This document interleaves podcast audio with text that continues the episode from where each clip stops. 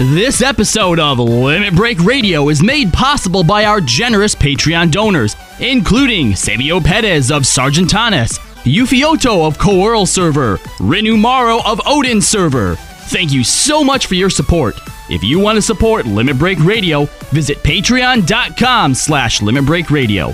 And by Alamo City Comic Con, October 28th through the 30th at the Henry B. Gonzalez Convention Center in sunny San Antonio, Texas.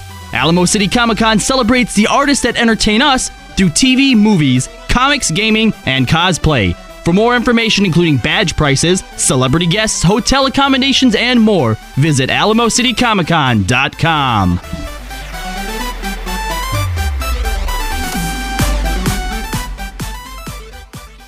Live from Eorzea. Limit. Break.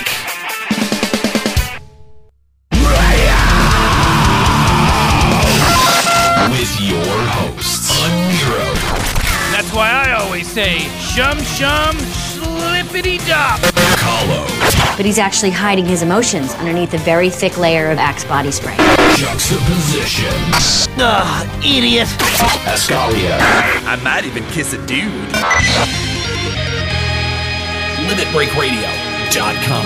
Five, four, three, two, one. Welcome to Limit Break Radio, episode number 70. Damn, 70. 70 shows, That's guys. almost as old as Pops. it's Pretty close. it's crazy because I mean, like I, you know, and we've we've said this before. In the entire like, what was it, four or five years that we ran Limit Break Radio for FF11, 1.0. we only ever made 64 episodes. And so to be hitting the 70 milestone, that's huge. I can't wait to hit 100. 100's going to be awesome. Oh, man. So, welcome to the show. Thank you for joining us. We are live here on twitch.tv slash limit break radio.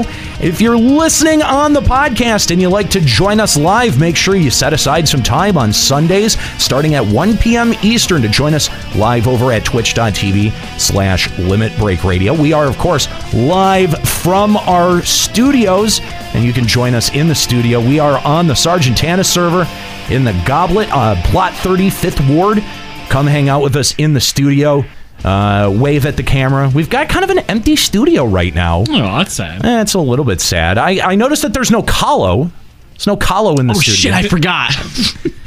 You haven't been here in two weeks. I forgot you were showing up. So, uh, anyway, uh, thank you for joining us. Uh, if uh, if you've never checked out the podcast, limitbreakradio.com is uh, the website. Facebook.com slash limitbreakradio. Twitter.com slash limitbreakradio. We've got a couple of exciting things to talk about today, including revealing the winner of our uh, final symphony contest.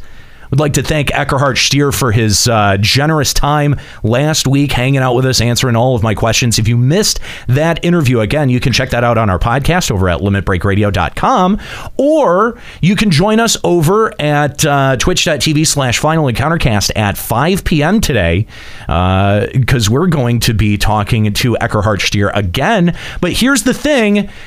If you wanted to win tickets to go see Final Symphony in San Francisco and you're not today's winner here on Limit Break Radio, we're going to give away two more tickets over on Final Encountercast. Two more? But here's the thing you have to listen live. You have to listen live. We're going to be giving them away live on the program. We've got kind of a challenge for our listeners. It's a hard one, too. It's kind of hard. It, it it's a little bit challenging. It's just and like so, me. And, and I'm also hard oh, and also challenging. that's not at all what I needed to know. Ooh, Hey, wow, no vomit. gross. That's called a dry heave. Yeah. Um. So.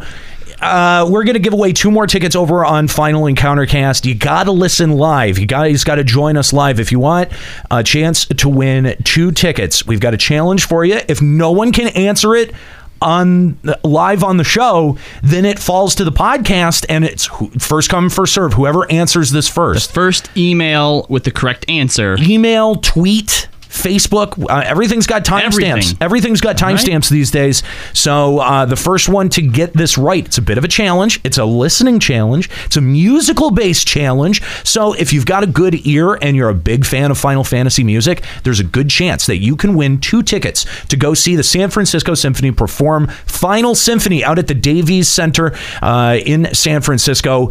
Uh, guys, this is a beautiful performance, and uh, there's there's only three chances to see them in the United States. Wow! Uh, and we are pro- we're providing uh, tickets to go see one of them. But uh, if you happen to live out near Baltimore, there's one that's going on at the Meyerhoff Symphony Hall uh, with the Baltimore Symphony Orchestra. That's July 23rd, and then July 21st at 8 p.m. at the Copley Copley Symphony Hall in San Diego there's going to be another performance with the San Diego Symphony Orchestra. Now, the cool thing about the uh, performance, the San Francisco performance that we're giving away tickets to, is that it also includes a pre show symposium with the creator of the Final Fantasy series, Hironobu Sakaguchi. Now, this is a guy who has not done many appearances. We saw him at the FF15 Uncovered, and that's like the first that anyone's really seen of him at a, a, you know, at a big, you know, uh, uh, visible gaming event in probably five or six years, at least since. Uh, Been a you- little reclusive lately, huh? yeah, a little bit. So uh, pretty cool that he's going to be uh, he's going to be out there as well. So uh, we would love to be able to send you out there. So you got to listen to Final Encountercast. Twitch.tv slash Final Encountercast. That opportunity is coming up live today, 5 p.m. Join us over there. All right. Right, so uh, we've got a couple of things to talk. There's really not a whole lot of news to talk about, but I guess you know let's check out what's going on in uh, FF14 uh, FF14 news.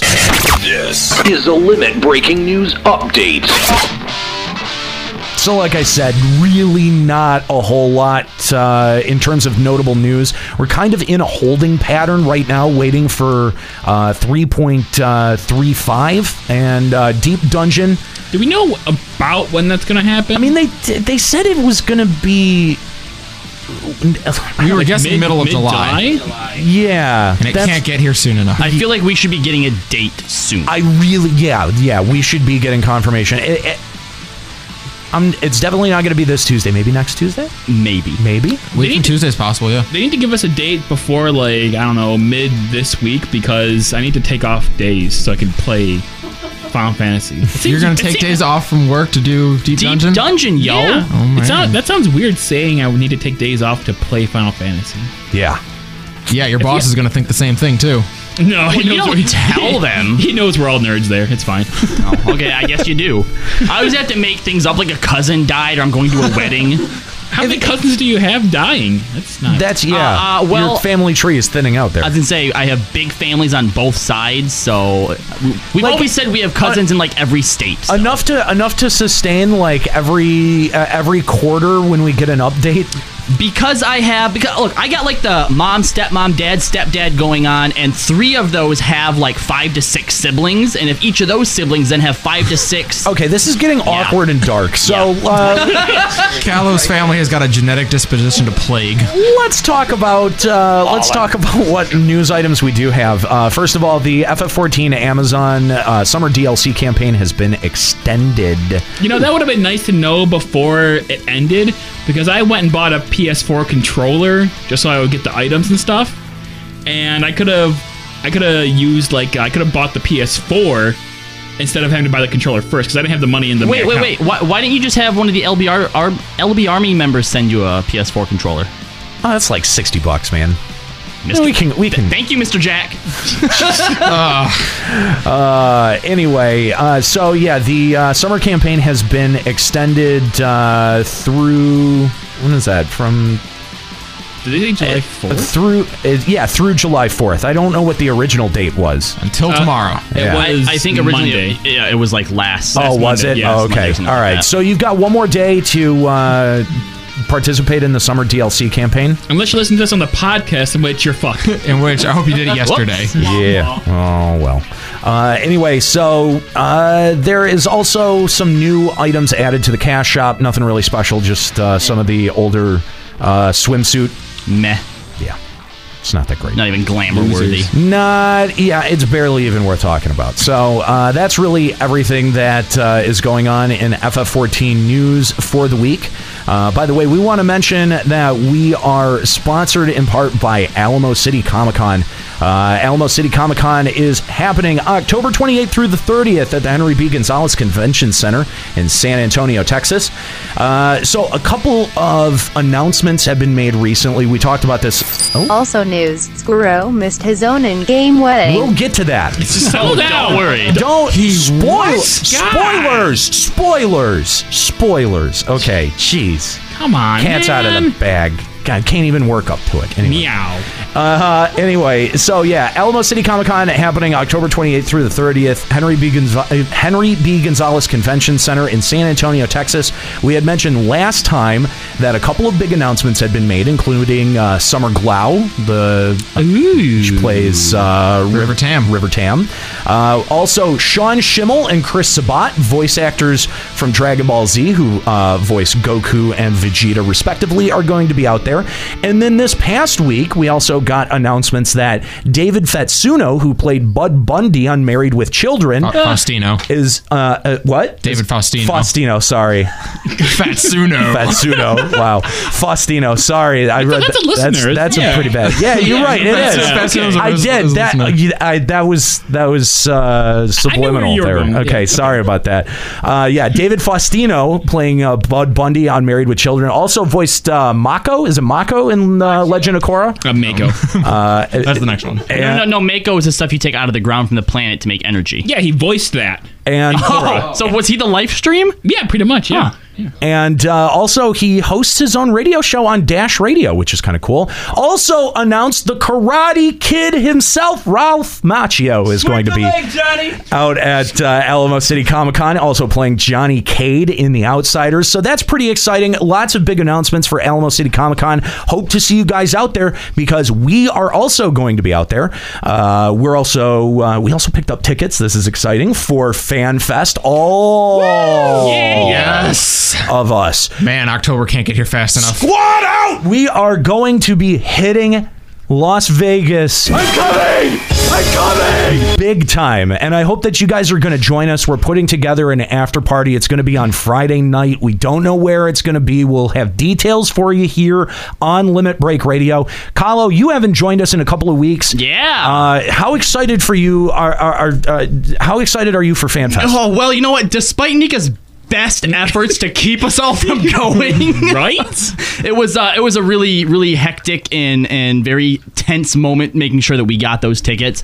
But I mean that set, our rooms are set. I don't know if we bought plane tickets yet, but I mean everything is fucking in stone. Yeah. we're going. We are going. to FanFest. Yeah. I am. I am so excited to see everybody and meet all these fans and stuff. It's Absolutely. It's going to be so stellar. We're also going to be celebrating 10 years of podcasting. years. 10 we have been doing this while I've been doing this for a third of my life. It's really That is insane. When you think about it, it's really crazy that we've been doing this as long as we have. Uh, this will be my fourth fan fest. Mm-hmm. my second. I'm ve- First. I'm very excited to uh, to to meet everyone out there. Popping their fan fest cherry. Yeah, Gross. It's gonna be awesome. It's is. gonna it's gonna be a great time. I'm buying all of you a three wise men. Jim, Jack, and Jose. Oh, So great. Haven't broken his cherry out, eh? we're gonna be we're gonna be excited to be hanging out with you guys. We we hope that you will join us uh, in celebrating FanFest because FanFest is going to be awesome. Of course, we're going to be doing our uh, traditional wrap up as we do every year from the show floor. Okay, so I- I have not a- sure where that's going to happen. We don't know what the layout of the Paris is, but uh, you know, stay tuned to limitbreakradio.com as we sort of suss out all of these details. Now I have a question. So my alcohol tolerance varies based on how much alcohol I've consumed in the past month or so. so my question is, should I try to build up a tolerance? Yes. No, Pre- no, no, pregame. no. Yeah, yes, yes, pregame it. No, Yes. if he wants to be safe, he should pregame it. But if we want to be entertained, he should not pregame it. No. If he doesn't, he's only only the last 10, 15 minutes. Yeah. It, Do you not remember the first year at Youmacon when he was Tierno? he it was so entertaining. But then on the last day when he had a tolerance built up, he was just like, "This isn't doing anything for me." And he was boring and lame. Hey, it's He built fan, up a it's fan tolerance in fest. three days? yeah, he It's- builds up Yeah. pretty quick. Trust, trust me, it's fan fest. We'll all we'll all have our hype cannons on. Uh, uh, uh, you know, full. I don't know where I was going with Look, that all right, look, analogy. but Justin, not to worry you, but you're supposed to build up a tolerance over like six years.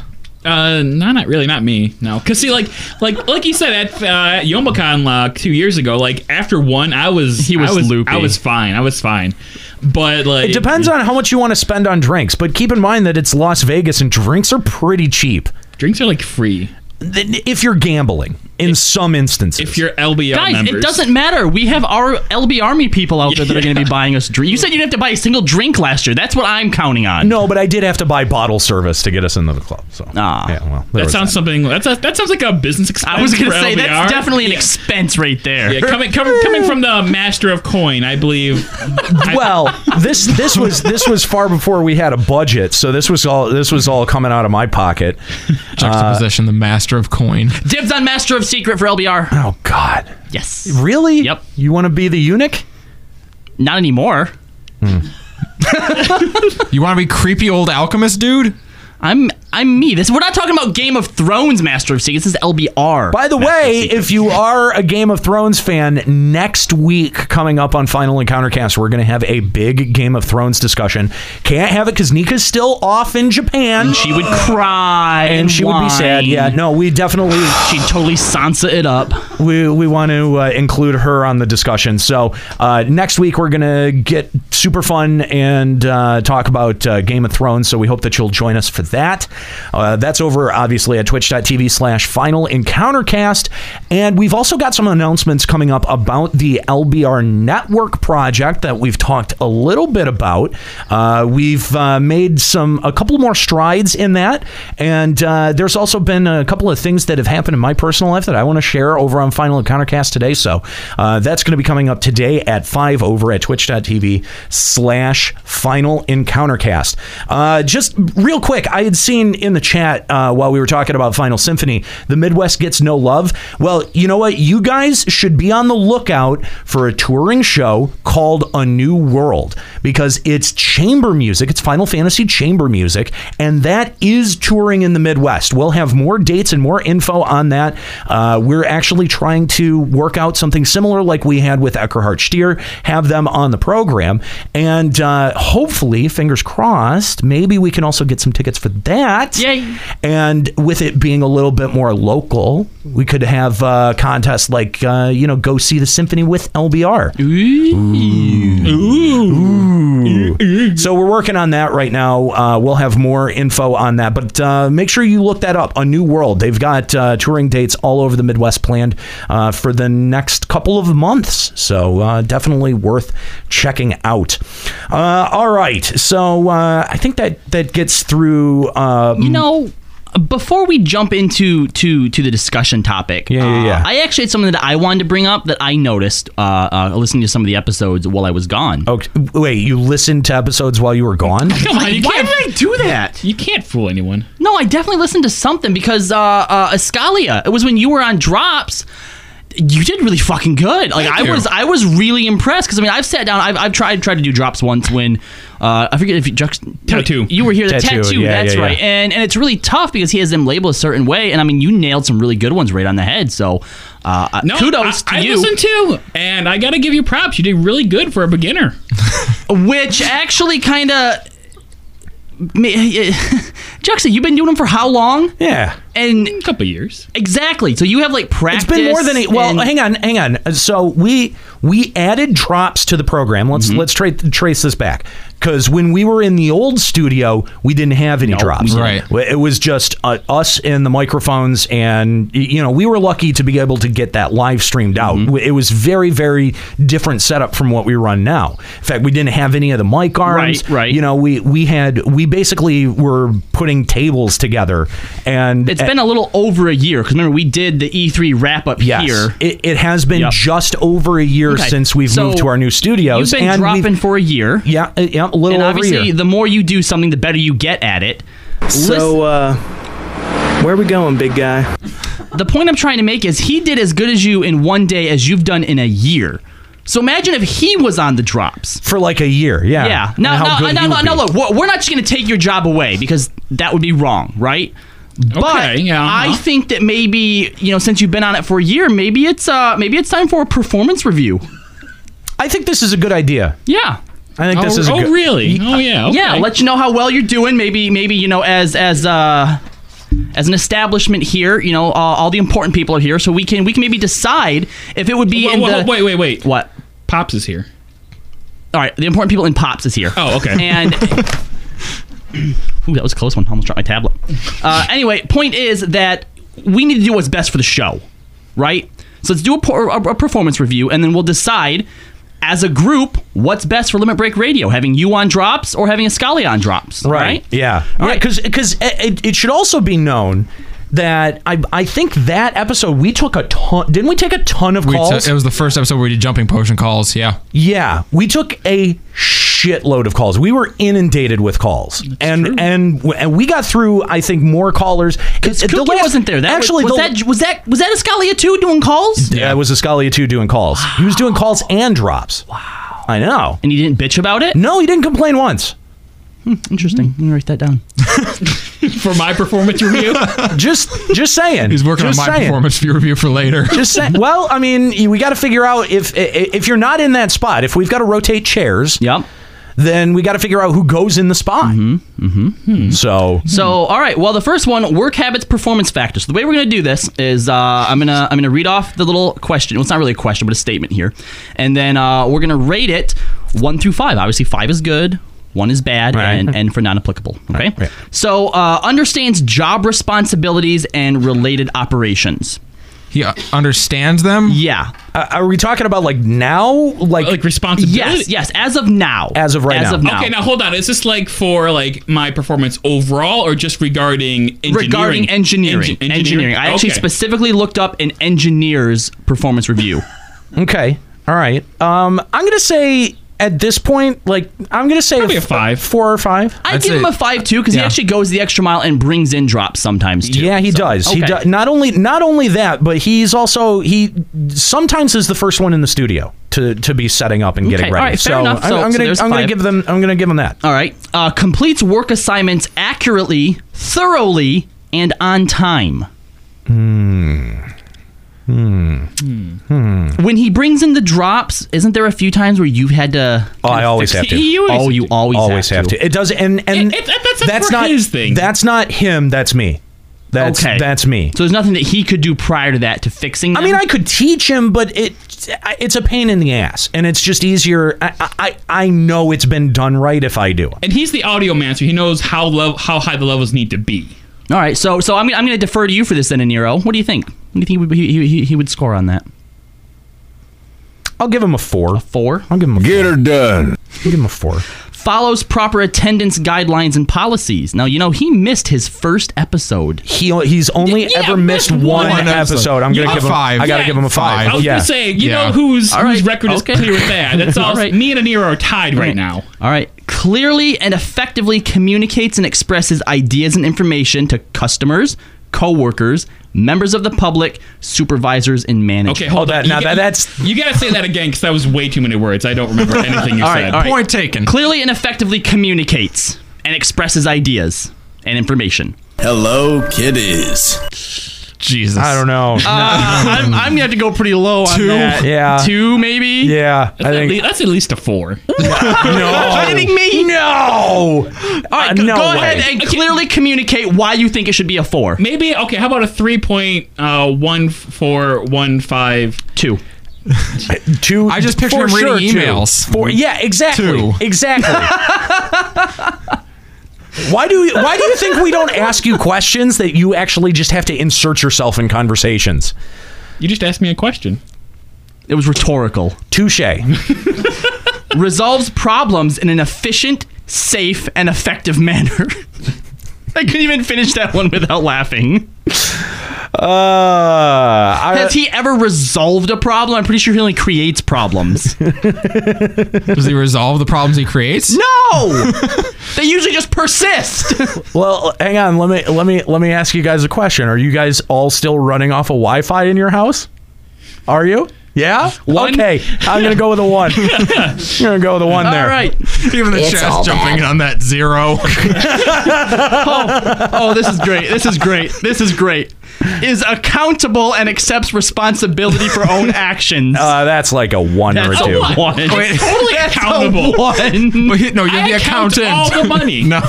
That is so different. Too bad that's not anything to do with engineering. Yeah. That's still the. Oh, shit. See, exa- yeah, yeah. Is there one on there for passes off blame on Escalia? That's a five. Organizes and plans work assignments to meet objectives. Okay, now he, He actually is the only organizer. is responsible for the only written bits that we've ever done. I'm gonna give him a four on that one. Okay, I'll go with a four. I'm gonna be generous. hey, I also uh, made this whole plan for buying FanFest tickets that absolutely nobody followed and completely promptly forgot. Hey, about. oh no, no, hold on. And you know what? If you were actually good at clearly and effectively communicating and expressing ideas, maybe they would have. hey, four on planning, one on follow through. So what do we average that out to a 2.5? Yeah, something like that. Give me back that four. You know me what? the. Let's, no, let's split the difference and say three. All right, three. All right. three. Jesus, this is actually almost depressing. Is responsive and courteous to customers, members of the public, co-workers, supervisors, and management. How many times Okay, did you drop hold that? on, Hey, that fuck you, like- you douchebag drop. That is like eight different people. We need Fine, to split fine. that up. Is responsive and courteous. One.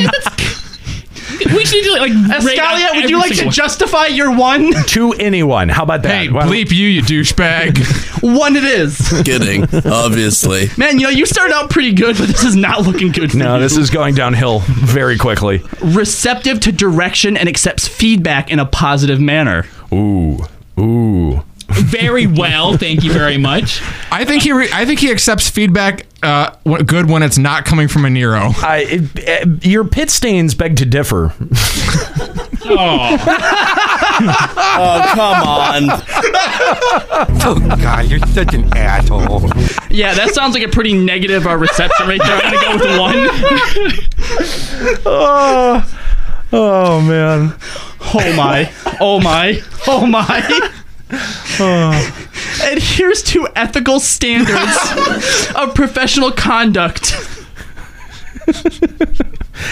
Uh, well, what is the minimum bar for professional conduct What is LBR's inside of this ethics? uh, inside of this organization? And follows the ADOT code of contact conduct. What's ADOT? I don't know what ADOT. I don't know is. either, but it's probably a if, if you lot can't, higher if you than can't ours. define it, then it doesn't count. You can throw it out. I actually kind of think that this does. I don't think that that LBR as an organization quite meets the minimum bar for having any kind of ethics. Not applicable. Non Not applicable. applicable. okay, I'll take that.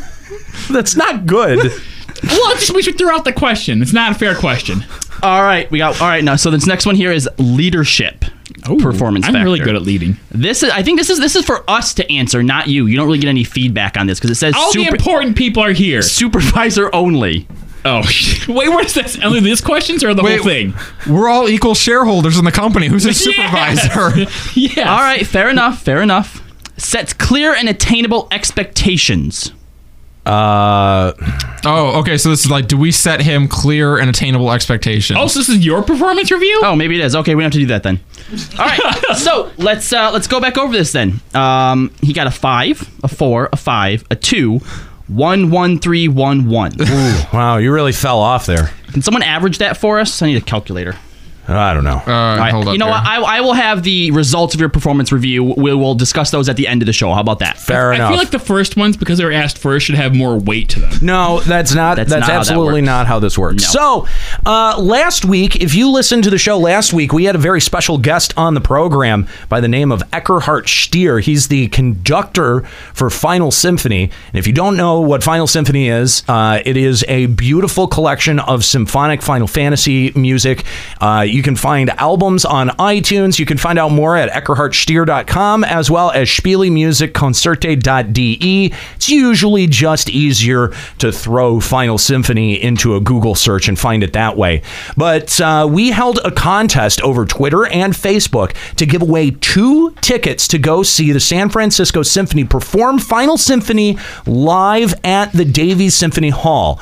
And uh, we've got the. Uh, so, what we did, we took all uh, everyone who shared the post, the post that we uh, uh, we asked you guys to share, uh, and anyone who retweeted it uh, got entered into a drawing to be able to win the uh, the tickets. So uh, we would like to congratulate Sean Blake as our winner. You're going to be receiving two tickets to go see Final Symphony in San Francisco uh, at the Davies uh, Symphony Hall, and also see the uh, the opening chat from Hironobu Sakaguchi, the creator of the Final Fantasy video game franchise. Again, that's July 27th at 7:30 p.m. at the Davies Symphony Hall at the San Francisco San Francisco Symphony. If you would like to buy tickets, you can pick them up at sfsymphony.org or you can tune in live over to Final Encountercast at 5 p.m. over at twitch.tv slash Final Encountercast. We're going to air our interview with Eckehard Stier again. And uh, after that, we're going to give away two more tickets live on the air. So uh, make sure that you tune in. Twitch.tv slash Final Encountercast. We're going to have a challenge for you. And uh, if you can answer our, our audio challenge, then you will also receive two tickets to go see Final Symphony. So, congratulations again to uh, our winner, Sean Blake. Uh, That name just screams boy band. Wasn't he in Game of Thrones? I don't Isn't think so. he Ned Stark? Sean, that's Sean Sean, Bean. Bean. And he died. You dumb idiot. Like Spoilers! everything else. Yeah, he dies in everything. No, not literally No, dead. no, the actor's not. Good lord. His character just dies in everything. Including Goldeneye, where they killed him like three times. It's Except great. in Ronin. He didn't die in Ronin, but he got kicked out of the group. Was he in Ronin? Yeah. Oh, I'm thinking that the Keanu Reeve one, 76 Ronin or whatever. So, uh, do we do we have Juxta's uh, Yeah. performance review? Oh, do you want to do it now or at the end of the show? Oh, I it, I'm, I mean, it's up to you. Yeah, we'll do it now. All right. All right. Uh, Juxta, that came to an average of 2.5. Shit, yeah! N- no. No? What do you five, five is good. One is bad. So I'm average. No, aver- No, three is would- average. average would be three. Yeah, you're below average. And why would we want someone who's even average to be doing the drops? All right. Well, you know what? I'm, I'm going to defer. You, you and a Nero did quite a bit of talking during this whole thing, but Escalia was oddly quiet. So Escalia, I'm going to defer to you, and I'm going to point to the green room video last week as evidence. But uh, how how difficult is running is being the engineer, Mr. was easy. Mr. Oh, it's easy. No, straight up, straight up. I actually did get to experience that. Let me tell you, the most frustrating thing on Limit Break Radio as a whole, it's when he says something to which there is a perfect drop, and it is seven pages to the right, and you're not going to get there in time. It sucks, and uh, I don't want that job. and it's better He can keep it. And, and and it's interesting because it's I I- in my mind it's better not to even fire the drop. Yeah, you just let it go. Yeah, you, you just have let to. it You, like if you do it like four seconds late, it sounds like crap. Oh, But, Yeah. but then, but then at the end of the show, Juxta. they're like, they say, "Oh, where were you on drops? Why do you hit so many drops?" Well, at the same time, if you do good drops, they don't say that because I only did about five or six drops, and they were pretty happy with it. Now them. look, look, hang on. I, I here's the thing: is that you actually have it kind of easy in terms of drops. At my old job at the uh, at the sports radio station that I used to work at, the uh, we only had six bays, so we could only load six cuts at a time, and then we had like 2500 Oh my god. cuts that you could search through an index and if you knew the name you could find it if you knew the the cart number you could find it but you had to actually find it every time you wanted to load it and then you had to load it into the deck and then be able to fire it on air That sounds so horribly inefficient. it is though it was the most inefficient system for drops I've ever seen So, did drops literally have to be like pre-planned? You couldn't actually do that on the fly. th- uh, they that's why they had so few drops is because the, you really can't do it on the fly. You had to have like a couple of generics like ready to go and then use like a rotator spot. If the if you were really good you could make it sound okay but there was really I, I mean it was like one of the worst drop systems i've ever seen. And so even our basic you know three by three grid is better than that. It's just a four by three. four by three You know it's bad when Juxta is asking number six for help. You're not wrong. That is Skate the Dad. end of your rope. Yeah, I, I'm not really sure why you bring up that it's difficult. Like, like no one said that it's supposed to be easy. The point is that with it being difficult, he did as good as you on his first try. You know, that's true. I mean, how much better could Escalia be if he actually had practice and I was able to actually get acquainted with my drop system, which, Right. which admittedly is uh, a bit archaic. I don't know but that I it like where this is going. You know, But, um, you know- people in the chat have said that their subscribers technically shouldn't they get a say too? Oh, Maybe we could put a vote out hashtag fire Juxta, or not. I don't know. I mean, there wasn't very much vote of confidence, so I wouldn't take it personally, work work ethically, if you wanted to go ahead and give Escalia a trial run. I mean, he did really good the first uh, two weeks ago. What do you think, Escalia? Yeah, more work, swag. Well, it's it's not like you really like you know talk during the show anyway, No, that's so we wouldn't be losing anything. fair. We'll see. We'll see. Uh, uh, See what the chat thinks. Yeah. I, let's put it. Let's, wow, it's already firing up with fire juxta. Well, There's promote Juxta. there was a fur juxta. Is that- Pure Juxta. What's Fuhrer. what's Fuhrer Juxta? Wait, No, wait, not Fuhrer wait, wait, Juxta, Fuhrer what? Juxta? Oh no no no no no no! Oh, bad, geez. Some bad. position Reich. Uh, all right. So we right there. So by the way, let's make uh, let's see how good juxtaposition is at his job and make him do work. We're going to take some of your calls. We want to hear from you. Limit Break Radio on Skype 810-515-8715 limitbreakradio.com slash discord. Now we do have a topic laid out for today. Uh, we're going to be taking a look back at uh, the ways that Final Fantasy 14 has evolved in its time. And uh, But the- we but we know you're all just gonna want to talk about jumping potions. that's the thing is that we've taken two solid weeks of calls on the jumping potion. I think most of the emails that we got this week were about jumping potions. Here's the thing I'm almost tempted to take every call and every email that we've read about jumping potion, all our discussion about jumping potion, combine it into one audio file and send all of it to Square Enix. Just, Oh my just God. email it Yes. direct to Matt Hilton and go, this is what your community is, i- i- you know, this is how they're reacting. And, And, like, so, make it clear, like this isn't us cherry picking. This is everything. This is every, We've had no one speak positively. Every call that we've had. So now, look, if you have been a dissenter on the jumping potion, if you think that it's a good idea, we especially want to hear from you. This is, the, I think, the last day of calls that we're really going to take on this.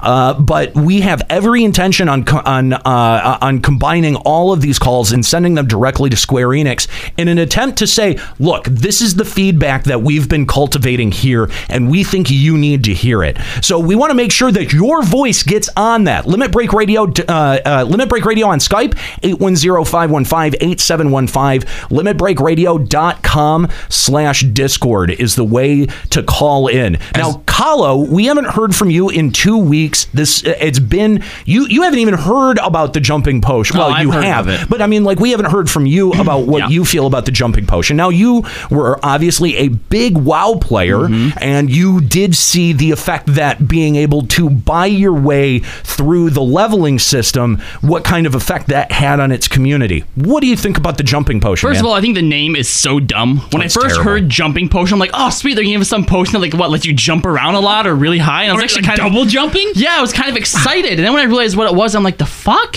is that what it's called actually in World of Warcraft? No, I What don't- is it I- I called? don't- I don't Level think- boost, I yeah, think? level boost. I guess it, it's never really been given like an official name Is it an item? because I actually don't know how it works. I never actually used the level jump specifically. It was uh, it was a more of an evolution in World of Warcraft from the XP boost, right? And eventually, I think it first came with Warlords of Draenor was the first time where they're like free max level character when you start playing. Prior to that, it slowly went from you know the rested XP, and then you could get heirlooms, which if you bought all of the heirloom equipment, which leveled up with you, you got like 50% XP boost. And then for the recruit a friend, they gave you a 300% XP boost, which affected everything from mob XP to quest XP, so long as you were with your recruit a friend and that was insane. So, you know, th- those were all just effects that were on you. I've never actually had the potion itself or well, whatever. and, and it's kind of weird that you know, like World of Warcraft went to kind of great lengths to find ways to circumvent the leveling system, and I think that Eleven even did that very creatively. Mm-hmm. And now, what what is being discussed is just buy it, buy it. We'll send you an item uh, Yeah. through Mogmail, and then now poof, you get See, your level. With with World of Warcraft, all the stories were disjointed. You know, e- each time a new expansion came out, you didn't necessarily need to know the plot and the background of the previous ones to get what was going on now. Okay, Mm-hmm. That is obviously not the case with Final Fantasy XIV. Okay, and the thing with with World of Warcraft is is it's so tedious leveling because there isn't like this this this overall story that you're going through. If the expansion's done with and you're not raiding, there really isn't a story or a narrative that's driving you. There's like little narratives in each zones, but you've probably already seen those. You already know what that is. So I can kind of get why they would need to jump people in World of Warcraft because otherwise they're never going to get to endgame. But with Final Fantasy 14, it's all laid out yeah, for you. For for what is it like like 40 bucks or, or or whatever it is, you can basically get a free fucking fully narr like like deep narrative Final Fantasy game. And that's the thing. Play that, and then your reward is an MMO. Right, because because that's the thing is that it's a fairly guided experience Yes. one to one to fifty at, Yes. the, at this point. Have you ever finished a mainstay Final Fantasy game and like fuck, I wish that I could play more. I wish it went further. That's what 14 is. But you know, you'll you'll also get those people who are like, well, yeah, but I'm not interested in the story. I don't want to play it for the story. I just want to play with my friends. Then go play fucking WoW.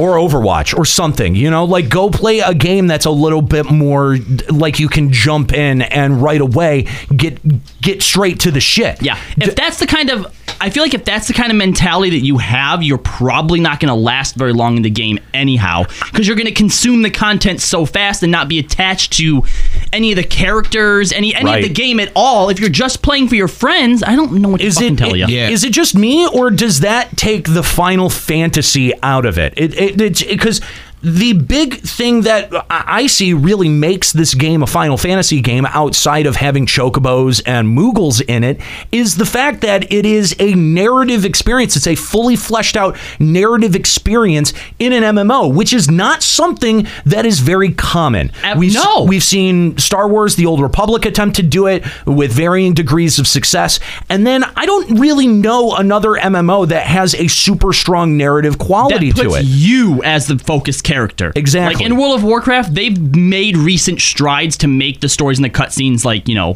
feel like actually be about you. Well, I don't even know about that just to feel meaty, but it's always been about their lore characters. It's about Thrall. It's about fucking the Dick Orc. It's about Thrall, okay? So It's always about Thrall. It, it's about Thrall. Yeah. Hashtag World of Warcraft. Hashtag it's about Thrall. And I and I, I think removing that element of the game, you remove a big percentage of the available content that keeps people plugged in and continuing to log in. Think of how flimsy a patch would feel if you took if you stripped the story out of it. Like how big like 3.3 would feel like nothing if they'd stripped the story out of it. Ah, imagine that. I it, it I I just I don't like this idea. It's way too soon to even have it be a conversation. It makes me nervous that Yoshi P is talking about it already. I know that so much of the game. I mean, even even even look, even if you don't care about the story, okay, fine, you don't care about the story, right? You still need to learn how to play your class. You still need to earn, learn the intricacies of it. And I know you're going to say stuff like, "Oh, well, the classes change at max level anyway." It- that's kind of irrelevant. All you're talking about there is is a rotation change. Yeah. You still use all the same abilities, to, you know, just in different orders. But there's a leveling up, and you have to get a feel for those abilities. There's and a, feel for- fundamental application for the way Yes. that these abilities are used, and the leveling system is designed to give that to you progressively. Yes, not just as far as your classes go, but party composition, how you work with other classes, uh, the the ethics that people are going to expect of you in this community. Now, I, I and I saw somebody make mention of this in the chat room, and I think that this is a great point. Uh, remember all of the problems that having you know three new jobs at level thirty created for you know at least two or three weeks. Yeah. you know, like having new, uh, you know, totally new players uh, just be able to fast forward to the end of the game. Like, first of all, yeah, you're you're cutting out a huge swath of your content that you really want people to go through. You want to guide people through that experience because it's good. Yeah, it's quality. It's showing off w- the best points of what your game has to offer right now. And shooting that in the foot, I think, does a huge disservice both to the community and to the work that you've done you know writing the narrative expressing it and and and taking the time to animate it and put it out there in the way that that that Square Enix has chosen to, to do it. I think that that undercut that takes the legs right out of it. And you're going to have these people who jump right on and they pay their, you know, $25 or whatever to get to, you know, the fast forward button to level 60 and they have no idea what they're doing. They're just mashing buttons. And uh, there's no willingness to try to learn it or uh, I, I there I just see a whole lot Okay. of community problems I have a solution. with this moving forward. I have a solution. All right, so when we made the switch from 1.0 to 2.0, we have what's called legacy servers, right? Right. Okay. So obviously, if they put in a jumping potion, it'll probably be for the new expansion. Okay. Okay. So I think for 4.0, anyone who gets a jumping potion should be put into a new jump server. and the only people who exist on that server are people who want to use the jumping potions. Are the jumpers. Are the jumpers. Yeah. That way we don't have to deal with them. And then when they all quit and leave and that server dies, Square Enix will be like, oh, that was a bad idea. Wasn't that I, I, that's not that just similar to the way that I think the first Guild Wars did it, where if you uh, chose to get a fully leveled character, it would put you in a server shard with only other people who decided Good. to start at level, you know, whatever then- the level cap and then was. nuke them all.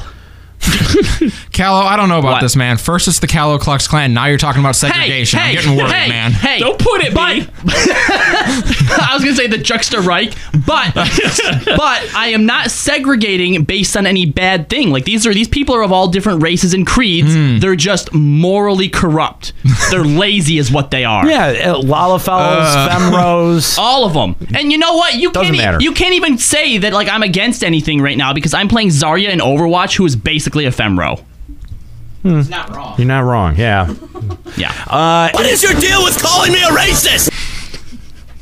Uh, so let's go to our phone lines. We've got uh, Raven Striker from uh, Cactuar holding on. What's up, Raven? Thanks for calling the program. Hey guys, how you doing? Good, man. Thanks for calling Limit Break Radio. What do you want to talk about today? Uh, actually, I want to talk about the jumping uh, potions. Well, that's how- good because that's kind of what a- we're talking about. Yeah. Um. Actually, I have a lot of experience with jumping potions on uh, Star Wars: The Old Republic. because Are you a jumper? Not really, but I only did it for like one character so that I would, you know, have it for PvP reasons only.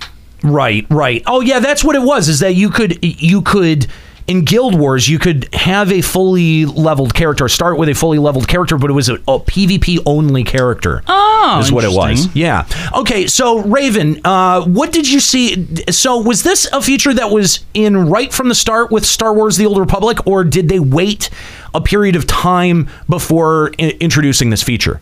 Okay, before they did this feature, they actually put in. This is when they started with 2.0 with the Hutt Cartel, where they started this thing called Cartel Coins. Okay. Where it was in game currency. This was when they were transitioning from subscription based to free to play because all this. I mean, the game was very successful, but just they couldn't keep the subscription number. So Right.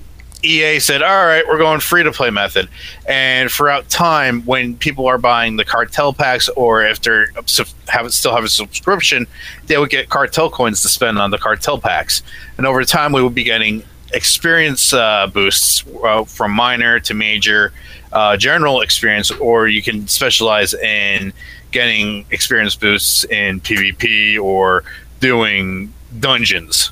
Gotcha. And then 4.0 comes by and they want people to experience this new storyline that is supposed to be where you are playing as the quote unquote Outlander. Now, if you ever played any BioWare game at all, you know that Mass Effect has the Commander Shepard. Uh, and then Dragon Age has, uh, I don't know what they call it, but now in Inquisition, now you are known as the Inquisitor. Mhm. In Star Wars: The Old Republic, you are not a Jedi, you are not a Sith, you are not a Mandalorian bounty hunter. You are now known as the Outlander because you are invading this uh, uh, empire that exists near the out wild space of the known Star Wars galaxy. Yeah, it's sort of the, the idea of like the generic archetype. I mean, Fallout does the same Right. thing too. The Vault Dweller, the Lone Yeah, Wanderer, yeah. the Lone Survivor. Yeah. Everyone can identify with that because it's so generalized. So, what was the response uh, by the community? You know, because uh, Star Wars: The Old Republic, while it's not a terribly hopping MMO, it's still got a play. It's still being played. It's got a player base. So, how did the player base respond to this sort of thing? Uh, we said cool because a lot of people because the, the thing difference between Final Fantasy MMOs and the traditional MMOs is that you have one character, one class. Where Final Fantasy is one character.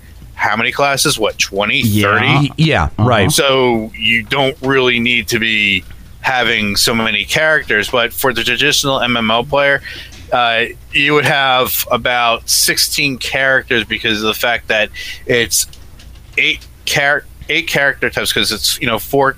So all right, this is the math for this. For Republic side, you got Jedi Knight, Jedi uh, Consular, Trooper, Smuggler. For the Empire side, you have Imperial Agent, Bounty Hunter, Sith Warrior, Sith Sorcerer. Each of those main classes has two different types of specs. So if you do the math, 16 classes, 16 characters. Okay. You can't spec Plus- back and forth though, like reset your spec like you could in World of Warcraft at some point. You can dual you can reset your spec because each uh, spec has because it goes into three different trees where you can be either DPS, tank, or So you don't necessarily healer, have to make a whole which- new character if you want to But- play it different. Minimum, here's you the- would need eight. But here's the thing, though, is that with the jumping potion, you know, uh, uh, Yoshi P was talking about this as a way for people to fast forward through story as well, and that, and he directly said that it it is it wouldn't just be for levels, it would be for story too. It would basically give you a character that's ready to play in 4.0. exactly.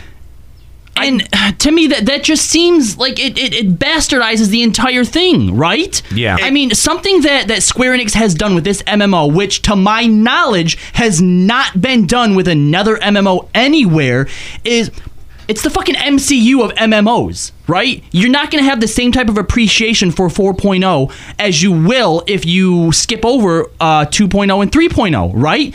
You're not going to be as attached as the ca- to, to, to the characters. You're not going to know who a lot of people are. For the guy in the soft fancy chocobo the thing- suit the in the thing with- studio. Thank, That was thank effective. You. Thanks for uh, thanks for the donation, Kimiko. Uh, we appreciate it. Uh, sorry, Raven. I had to, I had started decided to. Oh, no problem. Uh, the well, the down. way that I can see it is that if you already have a character in Final Fantasy 14, and you got him like to max level, but you have friends on a different server, and you don't want to go through all that. I mean, you know, I guess the storyline. I don't know, but like, I, I'd say it's good for an alt character on a different server. I would not say uh, it, you, that you should be making alt characters, but then again, there are people that need But the- alt characters remember- so that they can have more retainers. But that that's that's exactly what I was trying to what I was trying to redirect to. Remember, Yoshi P is proposing this as a way to solve the fact that 3.0's storyline was gated by oh. 2.0. Yeah, if this was just a fact like, all right, you've already got a max level character, I guess it's cheap, but whatever. I guess it's not really going to affect. It's still dumb. Yeah. But the idea of offering it to new people, and let's be honest, if you're going to offer And a jumping and- potion, and- that's what you're doing it for. Right, and and and the, and Raven, I don't mean to pick on you or anything, but like you know I do. the, the the folks who are like, well, it could be useful in this application. Well, okay. I I don't. I hate to sound cliche, but this is a very slippery slope. We put it in oh, there. Cash shop. We, Sorry, not sorry. we put we we put something like the jumping potion in there for people who have a fully level character. It's only a matter of time before that just gets made available in the cash shop. Yeah. and you can just get it whenever. Jump all your characters. Exactly. Yeah, but they should have a, a requirement is that you have to have a character already at level But they're not 60. they're not going to do that because it's being proposed as a way to solve the story gating problem. If it's being proposed as a way to sto- solve the story gating problem, the the problem that they're identifying is that people can't play with their friends in 4.0 content if they're starting a level 1 character. That and, and to fix that problem with a jumping potion would mean that it would be available to anyone and everyone. So, you know, having that sort of caveat on there, I think is it, it- it's sort of you know uh, tertiary to the entire argument because the problem that we're that or that Square Enix is trying to solve is the gating problem, and that does not solve the gating problem.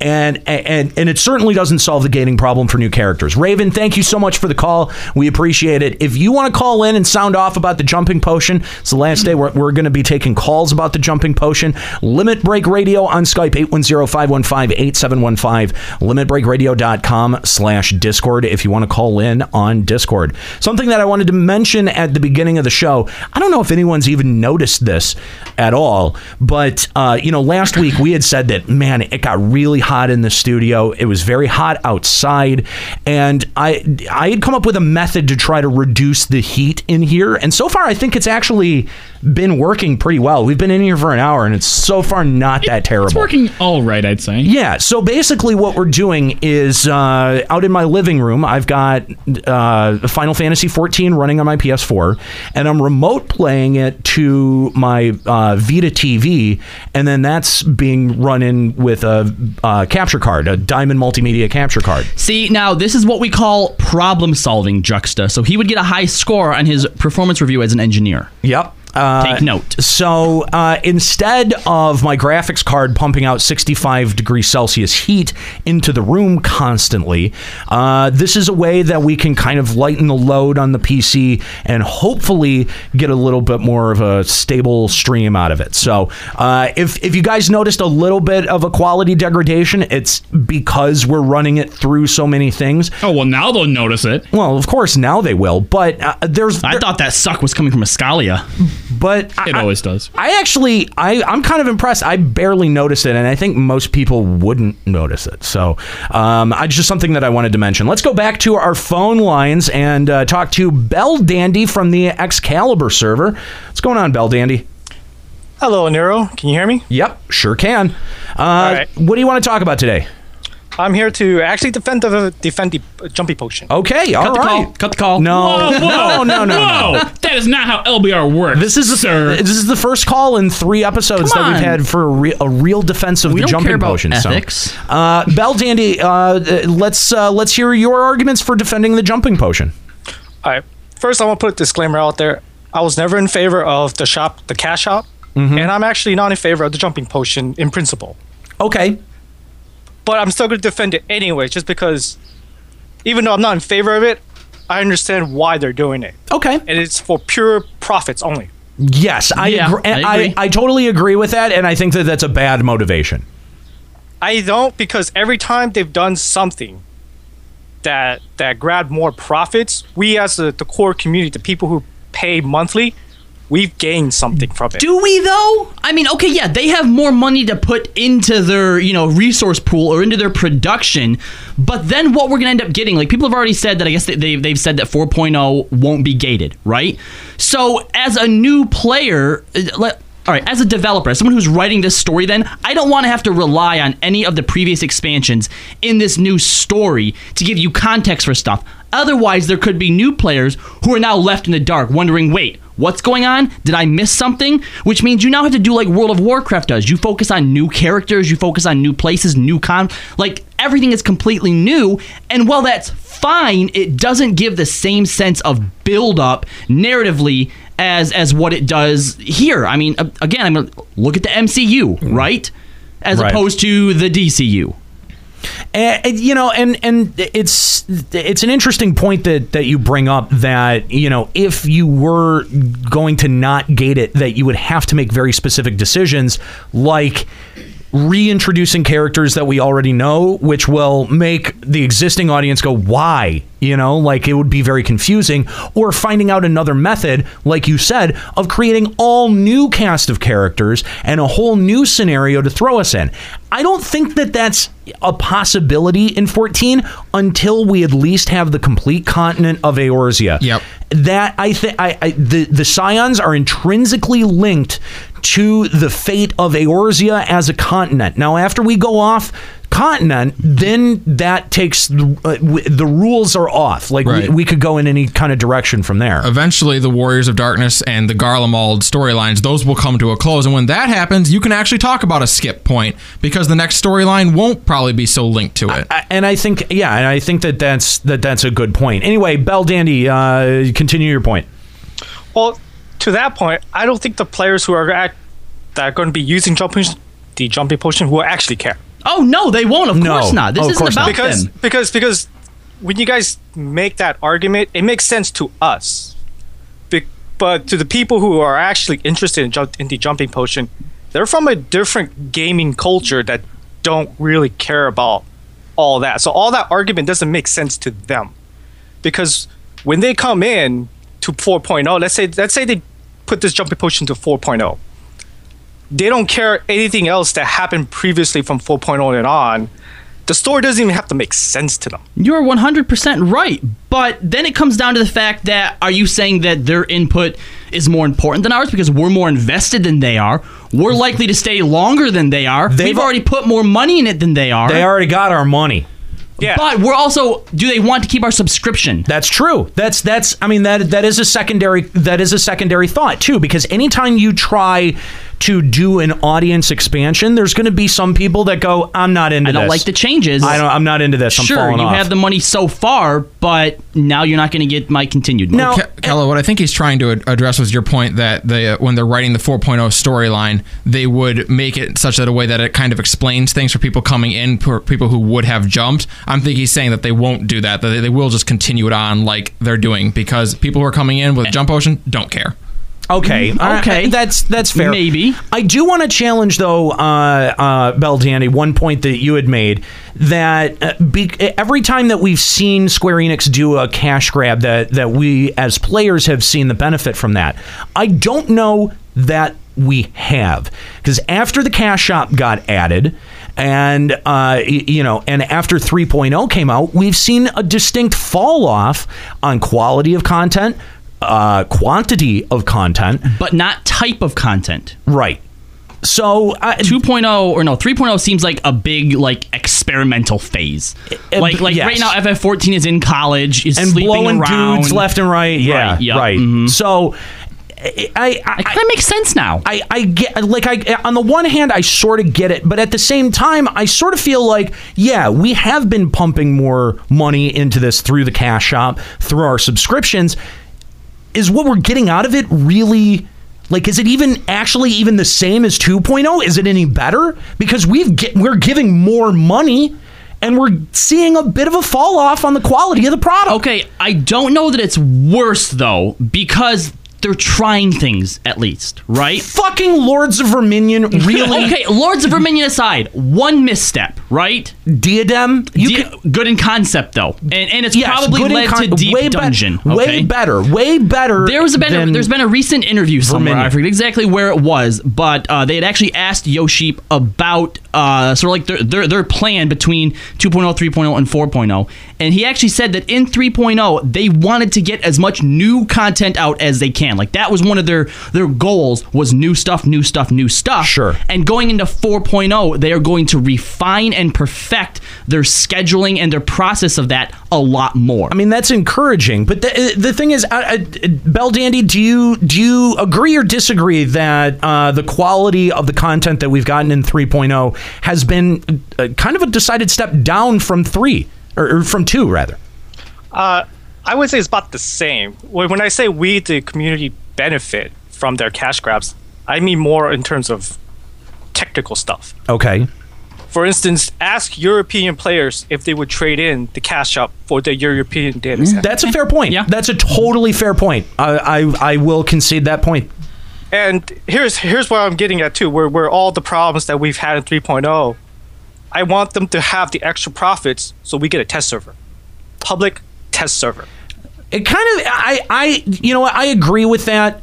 I think that it, it, And it would have to, has expressed interest in test server, but his excuse is we don't have the money. and that's one of the big things Yeah. that I think that uh, FF14 is missing compared to some of the uh, the benefits that other MMOs have. I agree. I agree. I, I don't know. I mean, like, I think that a test server for FF14, there would have to be specific considerations made for it in terms of raid content because the world first scene is still very competitive. And I think that having a test server does give a bit of a competitive advantage. Oh, it would. So, you absolutely have to. But I think playing on the the test server. but I think for less competitive things, such as um, you know, and def- like like things like the feast, because that's ranked, that wouldn't go in there. But stuff like you know, Deep Dungeon, and even Deep Dungeon has a ranking, which is kind of weird. But it is more, uh, uh, much more It's a personal ranking. It's more, it's much more PVE than anything. And so I think that those kinds of things, you know, Aquapolis, if we had gotten some test time with Aquapolis, or even you know, early systems like Diadem, uh, you know, treasure maps, all of that kind of stuff. I really do think that you know, Bell Dandy, you're onto something that that would have really imp- improved uh, some of the uh, uh, some of the. Uh, I, I don't know what to really call it. It's not quite a content valley, but um, maybe this this sort of Content feel- drought. feeling of a dip in content. Because I, you know what, I- I'll even concede that maybe it's even perceived on my part. It may not actually. even Yeah, be I was there. gonna say I think what's dropped is quantity has dropped, but I don't think quality has because Okay. take take a look at Crystal Tower and except, compare it to except for Verminion. Except for Verminion. Verminion, yes, Verminion and Verminion maybe is the Diadem. pinnacle That- that was just the- Diadem. You know what? They obviously make all this stuff on drugs. They had some bad acid that time. Verminions was a misstep. Dude, okay? Verminion was such a misstep. Praise But be to Verminion. Ta take a look at at uh, the Weeping City versus uh, whatever the second one in um, Crystal, Tower Circus was. Tower. Circus. Circus yeah, Tower, Circus yeah. Tower.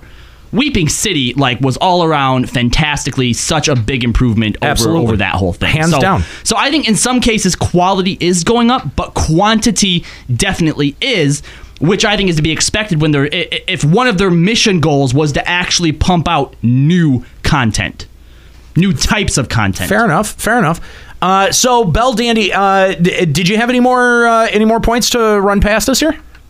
Yeah, it's uh, all I ask is that I don't ask the community to be in favor of the jumping potion. Instead, I want our focus to be more of trying to get everybody to call for a test server. So that way, like Gamer Escape, the MMO uh, websites will start asking these questions to Yoshi P when they go interview him, and then let's just assume that they implement the jumping potion and they keep getting these questions over and over and over again. It's we're going to get it. They always give us what we want. They're so afraid of 1.0 Yeah, that you're they, right. they will give us this test server if we just keep hammering it Mm-hmm. at them. Yeah, it's it's uh, you're not wrong. You're not wrong. Uh, thank you, Bell Dandy, for uh, for the call and uh, actually making some uh, some very good cogent points there. Bell Dandy from uh, Excalibur, first time caller, I believe. and such a dandy caller. Yeah. If you'd like to be a caller to Limit Break Radio, Limit Break Radio on Skype, 810-515-8715, limitbreakradio.com slash Discord. We're talking about the jumping potion for the third week in a row. This seems to be the hottest topic. Jump, jump, we're gonna we're gonna uh, be combining all of the calls and uh, all of our topics for the last three shows here into one uh, cogent audio file. And we're gonna send it over to uh, Square Enix Hashtag FF14 can't jump. because here's the thing is that you know i don't it, it, i don't necessarily want this to be a referendum for or against I just want it to be feedback. Like, I think that it's important that Square Enix gets feedback and continues to get feedback about the things that they're doing. And I get it. They don't, maybe they don't have three hours every week to dedicate to listening to our stupid have show and interns, dick and fart jokes. And so here's the thing I want to dig the gold out for him and go, look, you don't even have to deal with any of our stupidity. You can just hear this. And it's uh, just, uh, this isn't even us. This is what your community This is the important stuff. Yeah, this is what your community is Here saying. you go, Matt. So I love the idea of an work with intern at Square SE who has to listen to us. That's his job. They, they spin a little like wheel. Every week, yeah. Who's got Who's it this got it week? this time? All right, Jim, get on there. It's like, oh. Stops on Yoshi. He just like reaches over and pushes it to the next person. Nobody says anything. I would be, Pushes it over to Koji Fox. Like, I kind enjoy. of would be. cur- It's got to be. It's got to be somebody's job to wade through this pile of shit every week. Oh Jesus! It stinks in here. It's got to be. I, I, I it, it- you know, they have somebody who combs the forums. They have somebody who uh, is active in streams. They've got to. You know what I would like? uh, What I would like, right, is is to just at some point in some interview somewhere, some forum somewhere, uh, uh, like like a public forum, not like the actual forums, but I just want someone to shout out or say our name or ask a question, and then you have to answer it. I just want to see like the micro expressions that pass along their faces when they hear our name, because that'll tell us all we need to know. Yeah. Right. No, I got it. At FanFest, we're gonna have intern Skuro ask a question in a like a lore discussion forum or something, and have the camera be right on him. We're gonna have him say, "All right, so this is Skuro for uh, Limit Break Radio. Uh, can you confirm or deny the existence of the Garlean space station?" And just see the reaction. I'd actually be okay with that. I I think that we should come up with ways to like like things that Skuro can do to almost get kicked out. You know what I mean? Uh-huh. Like just ride that line really closely. Uh, and again, we'd like to hear from you if you want to sound off on the Jumping Potion Limit Break Radio on Skype 810-515-8715 limitbreakradio.com slash discord. Uh, I, you know what I hope? I hope whoever's job it is to listen to the show each week hates the show. Probably. Could they hate us? I hope they hate the show. Probably a Reddit user. or, or the one person who listens to us is the only person at Square Enix who actually likes us. They volunteer for it. And uh, oh my god, it's the Skuro of Square Enix. Oh god. Their office is in the basement I- in the he has to he has to go up like upstairs like every week and just be like, "Oh, so did you hear what they did on Limit Break Radio?" No, we don't listen to it. Go We don't- Greatest conversation I, I just I think I think it's hilarious to imagine someone having to hate like it's their job. They're being paid to hate listen to. I know that there are people who hate listen to our show. Oh yeah. I love those people because I think that they're hilarious. They will sit around and type for pages shit that we've done on the show and then claim to not listen to the show and, be above listening to it because clearly they haven't listened to the show six times to cover every single cadence of that bit. And the best part is, is when a Nero reads that, it doesn't hurt him in any way. It gives him literally the exact same satisfaction as getting his dick sucked. It gives me boners. You are you, you are metaphorically sucking a Nero's dick, and you don't even realize it. The hate gives me boners. Yeah. I've had to talk to a therapist a couple of times about it.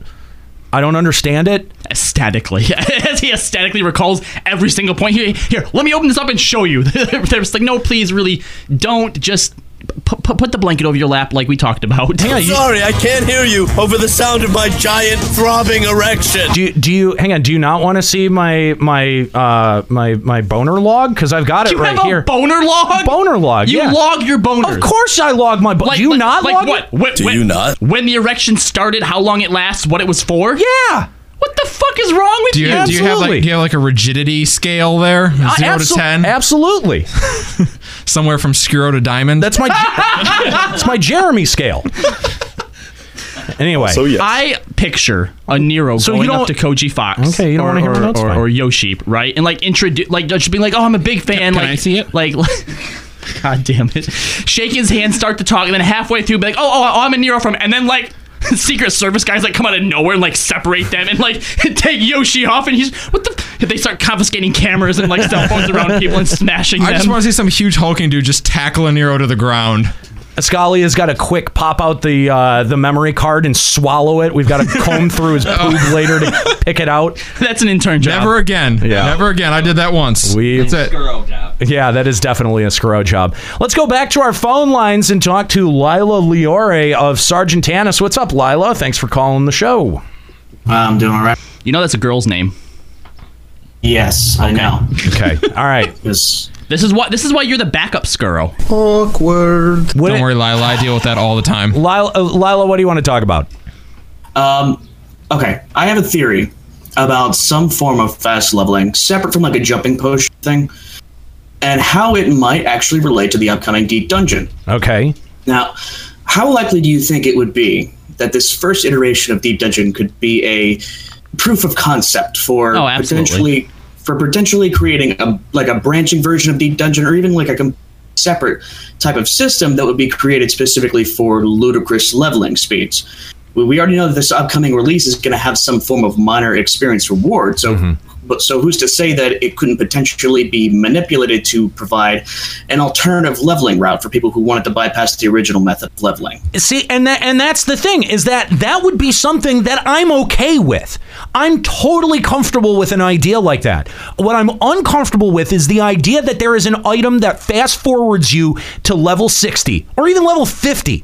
I think that that is fucking ridiculous. That is completely that's not even trying, okay? That's a system what you're describing Lila is a system that's th- there's some effort there. The player's got to put in a, at least minimal amounts of effort to be able to progress. And you need that as a part of your MMO. It has to be one of the pillars that is in the foundation of your MMO. Okay. And it's always been a part of Square Enix's design philosophy to not allow you to skip levels until recently, where you can buy all kinds of stupid microtransaction bonuses from the re release games that they've been putting out. And that's what I don't want to see. That's the kind of shit that you don't need in an MMO like this. Okay, let me ask: Would you then be okay with this? You have to have one level sixty job, uh, uh disciple of war class, uh, at level sixty to begin 4.0 content. Does not matter how you get there. Does not matter if you've completed completed the story to get there.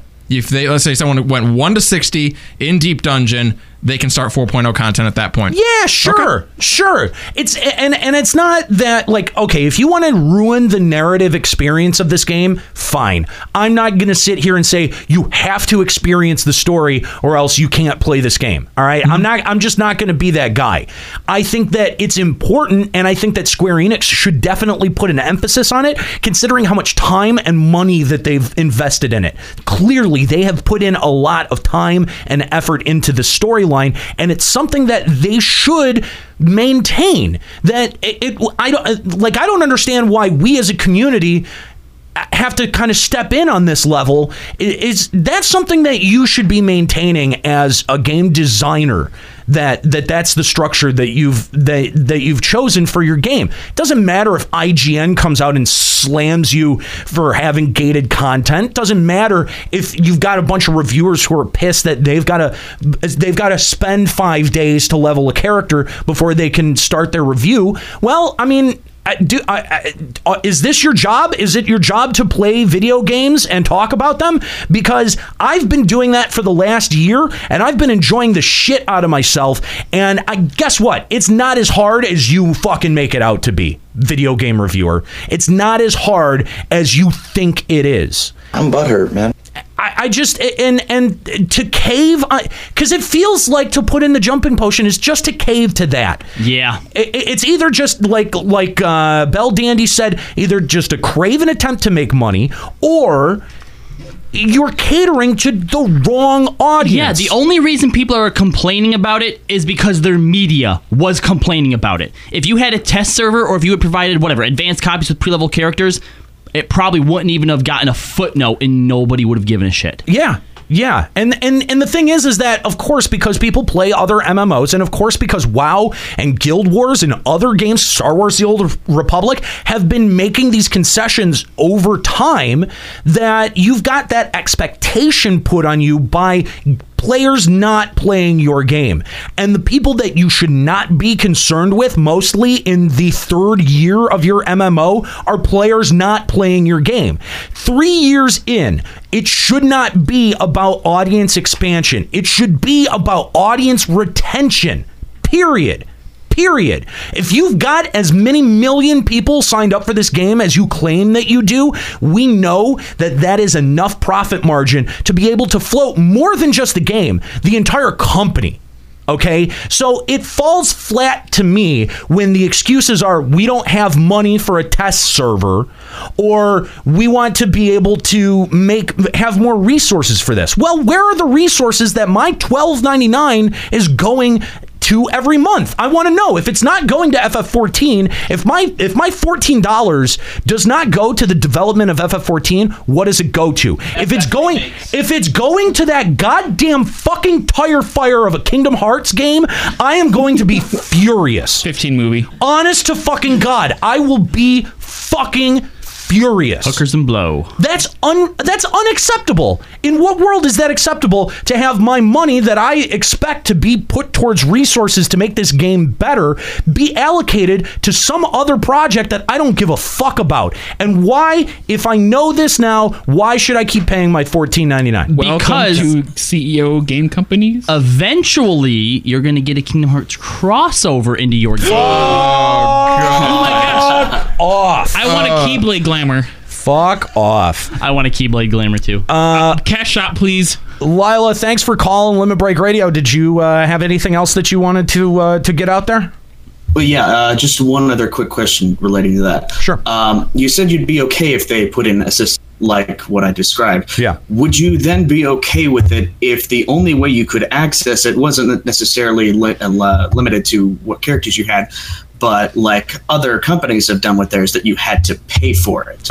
Yeah, Cash I, Yeah, no, I, I would not be okay with having to pay for it. I think having the the level requirement of 17 to enter, that's totally fair. You have to level a job to 17. That can be done in an afternoon. You kind of know enough about the game to get you on your feet, to get you uh, you know, get you competitive in this event. So it, it's sort of like a fast forward button for being able to learn the game. If if that was uh, you know, if they made it eventually like a 1 to 1 XP ratio where the ratio that uh, of, of XP that you're getting out of Deep Dungeon is proportionate to what you're getting on your actual character, that may not be the worst thing. But again, that is that there that still requires effort on the player's part. And that is the part that I think still needs to be a part of the MMO. It shouldn't be a one click buy to get to level 60. You should have to do some sort of legwork. And I think that that's an appropriate amount of legwork given where we are in the development of the game, how many years it's been out, and the competition that exists out there.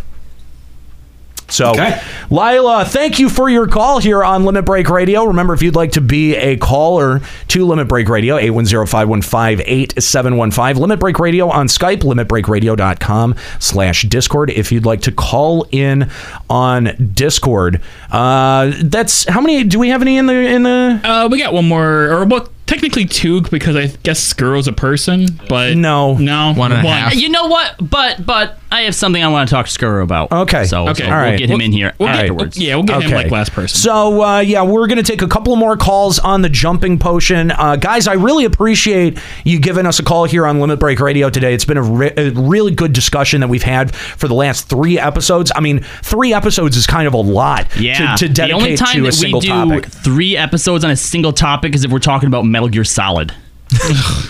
that was just three hours and two episodes. Are you sure? It felt like that was two episodes. It two felt episodes. like five episodes. No, I think it was. I don't remember.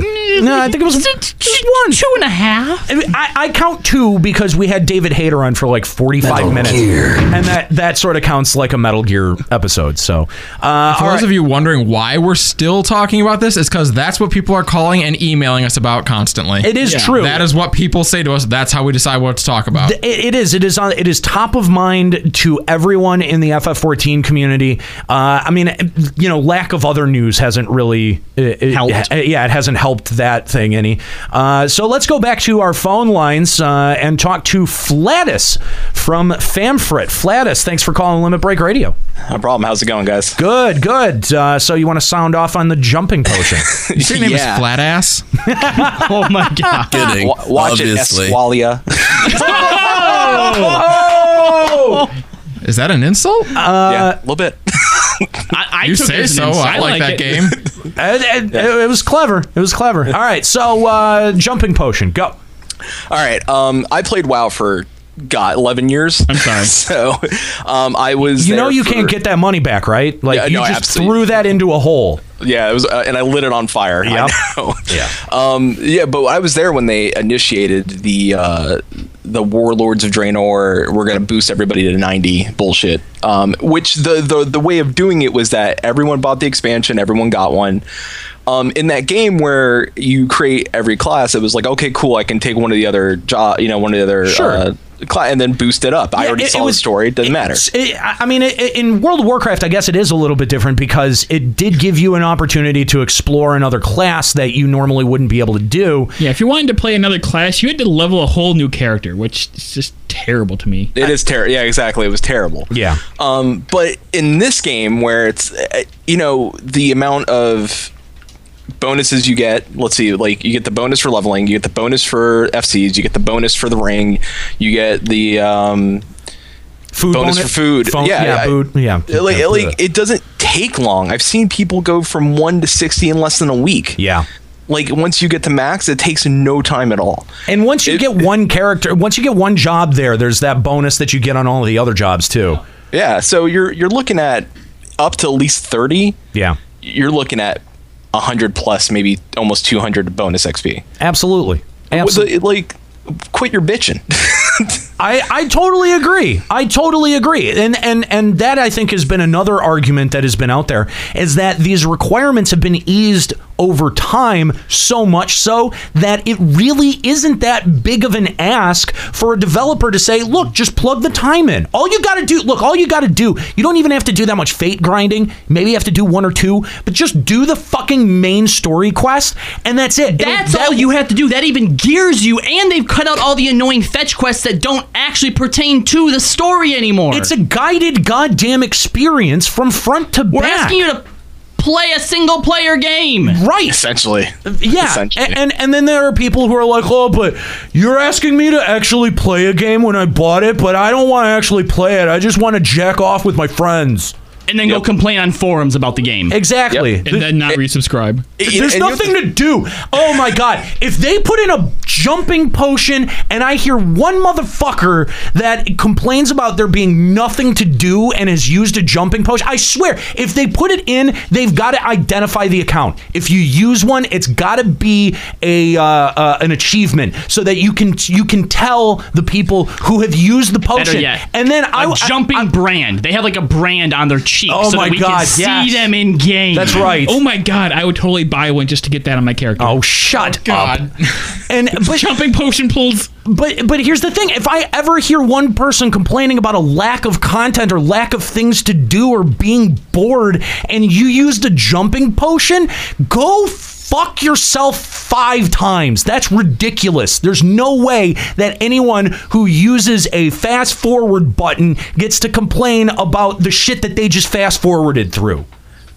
It's ridiculous. I agree. So I completely agree. Uh, it's no, go on. It, no, no, it, it's um, it's one of those things. Like when I played Warcraft, like it's it got so dumbed down. Like the content was so easy that a child, like, and, and literally a child could sit there. And I knew people that had kids that were like, I taught my kid how to craft, or I ta- taught my kid how to farm for me, or do, or I taught my kid how to level for me, so I didn't have to do it. like, yeah, there was yeah, Parenting at its finest. Whoa, a use Yeah. for children. Yeah. Yeah. Let's not It- go but that far. and it, like the story didn't matter anymore. Like like they started putting some cutscenes, and they're like, oh, we we wanted to make these experiences, but then you have these long content droughts. Yeah. Where you know you look at what Square Enix is doing, and they're they're creating uh, these intricate stories. Sometimes stories not may not like there's some stale points in it, but that's fine. I mean, you're writing a lot of content. for yeah, you're going to have that. That's going to be natural. It's two years worth of content we're getting Yeah. where i'd rather have two years worth of content and have some stale moments and them experiment and have like all right we fucked up and we failed but we, at least we tried something you know barring you know verminion So- Right, right, yeah. but instead of like where it's warcraft where it's like a year a year and a half no content it comes back and it's like well here's the same shit you guys got oh we changed and we're, we're changing some things and next expansion we'll change it all again it doesn't fucking matter Yeah. And and yeah, that that whole approach of just having this very throwaway attitude to your content is something that you know FF11 was so good about. You know they and and and the entire time that we did Limit Break Radio for FF11, I think that that was one of the points of high praise was that there's there's relevant content that was released five years ago that people are still trying to do. And that made it fun. It made it feel like there was a wealth of things to do at at level cap as opposed to waiting for the next thing. And I, and I would like to see that sort of same development strategy added to FF14 again you know and I go back to the I pick on the anima weapon But I think that what we're seeing now is with, you know, we praised them at first for having a lot of different ways to complete it and a lot of different ways to progress. But now it almost seems too easy. They're just giving it to Now you. there's just too many ways. And it's and it's just like if you do your normal shit, you collect it's gear. just a matter of time. Rather than exactly, exactly. Whereas, uh, you know, I think a better approach to that would be to have all of these steps laid out right at the beginning of your expansion, and just have the requirements be unreasonable for your average player, but doable if you plug in a whole lot of time and a whole lot of effort. And I, that seems to me to be a better way because that way you can start rewarding people earlier on for making that big that big um, uh, commitment to grind to make that big grind. And uh, i think that that's just that's that's a better way to do it and it will keep people plugged in longer. Um, and and it's not just you know then then it's sort of like it's sort of like if you have you know what would be considered the current stage of the relic you've basically got a gimp relic you know like you can kind of tell that right out of the gate i like that those sorts of things about mmos were always very appealing to me as a player so i guess i'd like to see more of that thank you for the call flatus we really appreciate it uh, again if uh, if you'd like to be a caller to limit break radio we're going to move on from the jumping potion here in a second uh, but limit break radio on skype 810-515-8715 limitbreakradio.com slash discord We actually have one more real caller who wants to call in. Oh, really? A new caller too. So. Oh, okay. Yeah, let's let's go ahead and get to them before we get to the ass. Okay. The ass, because Skuro's the ass of the group. The, the what? The ass. You gotta say it like that. I don't know. Ass. He's a deus. Ass. No. The deus? No, not deus. Ass. Maus? Where are you going with this? It's it's it's like Morrowind, like the AS and the Deus. We're gonna go back to our phone lines. Uh, Let's talk to Chili Senju of Ultros. What's up, Chili? How's it going? Uh, not too bad, thank you. And how are you today? Good. Thanks for calling Limit Break Radio. What do you want to talk about? I'm going to get in a lot of trouble for this. Ooh, all right. I want to tell you this. You know, you guys heard about the IGN bitching about stuff, about not having level characters. Yeah, sure. Well, I reviewed the game. I've got my scores and that, and I can tell you this: Square Enix did offer a jumping potion a few weeks after Heavensward was announced. To game reviewers? Yes, indeed. Oh wow! Now, first of all, this is kind of. I mean, it's it's a bit surprising because it's the. mechanization for it is all it already exists in the game so it's a matter of them making it available to players the second thing is that that was a huge oversight on Square Enix's part, not giving that to you guys right out of the gate. You said it came two weeks after Heaven's It Word. might have been longer than that. I just know that I remember getting an email saying that I could either have a pre-made character or I can jump my current character up. Hold on, hold on. You said you said that, that was offered to you two weeks after it was announced or after it was released. After it was released. After, After it's- yeah, that's see, now too th- late though. That's a huge. That's a huge misstep on Square Enix's part, and they deserved all the heat that they got for for the gating decision. That should have been something that was available day one to reviewers to take that whole that whole narrative out of the storyline. But probably hadn't developed it at that point. Uh, I was You're right. from what I heard, they hadn't finished actually making the sort of system yet. Yeah. Though they offered pre-made characters, so again, they could have just given those. I'm sure Yeah. that they could have done yeah, that ready. so so okay, so even if they didn't have the jumping potion, they did offer characters that are pre-made and ready to go at Heavensward's launch, which then makes me think that instead of just reviewing Heavensward like they should have, the reviewers thought, you know what? It's going to be a lot more interesting and cause a whole lot more hoopla if we talk about how they gate content. Yeah. So, in in your opinion, uh, Chili, did do you think that the gating backlash against Square Enix was that justified given the circumstances around reviewing the expansion, or do you think that these reviewers sort of cherry picked that topic to be able to draw in more br- traffic? bring it bring in a little bit more criticism, or try to you know maybe maybe it put a different spin on the on the article? Uh, what's what's your opinion on that? my opinion is that they probably did it just so they can get on hits. In my opinion, it's not Mm-hmm. hard, even when Heavensward came out, to level up a character. I agree. just believe they just wanted the hits, and that was about it. And and I Fuckers. think I I really think that it's ridiculous for Square Enix to even feel like they need to respond to that in any way, shape, or form. But again, it's interesting to know that the mechanization actually exists in the game, and it's just not available to players. Uh, very interesting, Chili. We really appreciate the call. Uh, and uh, so, it, it, what I said before, reviewing games is this something that you get paid for? Like, do you make a living off of it? I'd make a little bit of a living, yeah. Okay, all right. So, uh, in terms of a job, like where would you rate it on a scale of one to ten? Is it pretty awesome? Uh, you know, what are what are the expectations? It is not really that awesome, really, when you think of it. Is, it's not hard. I'm not going to call it hard. Right. But awesome, meh. Yeah, I, I mean that I think that that's true of anything. I, you know, doing doing broadcasting in this podcast. You know, this is this are- is work. Don't get me wrong, but I, it's it's something that I also love to do. There are so. people who rub oil all, all, all over supermodels' bodies and hate their job. That is true. that is very very true. Ch- Chili, I, I gotta ask, as a game reviewer, have what's what's a game where they told you to review this game and you were just like, ugh. Uh, s- I can't remember. It was a sword game I had on PS3 where the collision detection didn't work, the models didn't work, and nothing worked. But I felt bad at the same time because it was made by two people. Ooh, so I was sat there going. Pokemon.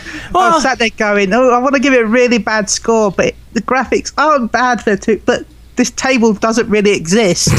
yeah. It's so so it's it's hard to yeah you want to you want to look at it as as having been made by two people, but you're not allowed to. Whoa, whoa, is that true? Reagan's saying that the Chinese SE shop already offers jumping potions. I actually for did hear that. I actually we've did heard- hear we've that. heard yeah, that. you're right. Yeah, Wow. yeah. But we Uh, don't they also talk did- about the Chinese here. Well, but they're they're on a completely segregated set of server clusters. So I mean, there you really can't include the the Chinese market in the same conversation, because we get no exposure to to that market at I, all. I think their game is I think their game is is relatively different from ours in a lot of ways. Yeah, so. I think so. Chili, thank you so much for the call. We really appreciate it. A very, very interesting uh, perspective uh, from uh, from Chili there. And uh, again, I really do. I, I sort of feel like Square Enix deserves a bit of criticism for not having that available day one. But there's also, I mean, I, that's also uh, an interesting point that uh, it's it very well could have been clickbait. That you know, Which doesn't surprise me, but also upsets me so much. because it's it, it's. It, Something it- to talk about on FEC. It was a bold decision by Square Enix's part, and a good decision, and the right decision for Heavensward. It was the right decision to make for our community. Yes. And to know that there were, uh, you know, I, again, I don't want to sound cliche, but to know that there were outsiders that were outsiders. that were coming in and, and imposing this sort of uh, this sort of narrative on it, it just it, it really sucks because it, it as as we've seen now it makes Square Enix a bit gun shy about making those same sorts of bold decisions and I think that that's more of the game that we want or that we envision in our head than we necessarily get sometimes. absolutely. sometimes. Now, you know, 4.0 could be entirely different, and it's because of people who don't even necessarily invest anything in the game as a whole. Why do you think he was going to get in trouble for that call?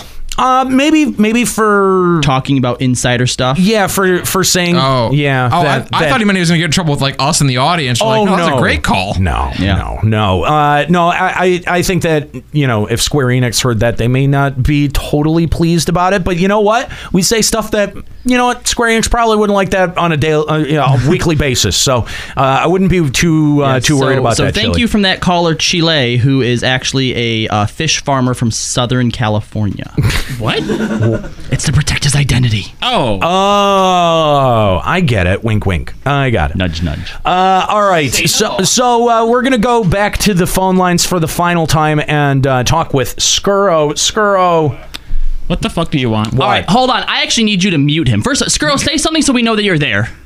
Yeah, I'm here. Okay, now, Skuro, I'm, I'm going to tell a story, guys. I'm going to tell a story, all right? Can you tell us a story first, though? Yes. Once upon a time in Eorzea, there was a rotten piece of shit dick bag who didn't deserve the spit from our mouths, okay? Kidding, obviously. No, not kidding. There's no exaggerations here. No Oh, one okay. would ever love this man. All right? It's all bad. He had a face a mother hates, Okay, he ate children. He shits on the poor. He's got the penis of a pug. Yes, he has a pug penis. It, that, it looks like Cannon. a tail. Cannon. Cannon. It's curled and everything.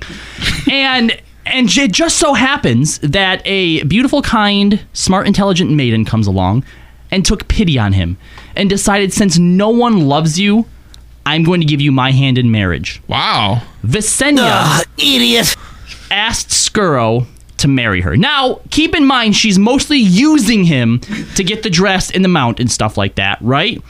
But out of all the things that Skuro doesn't deserve, he, he scored kind of high. Yeah. Okay. So their wedding could do a lot uh, worse. Yeah.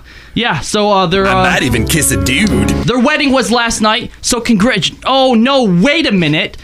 She was left at the altar. oh. Because this piece of shit. Oh, what? Went I mean, to come on, see you look ridiculous. Standing at the altar like that. Independence Day 2. Oh! Instead. Oh. oh. Defend yourself, Skuro.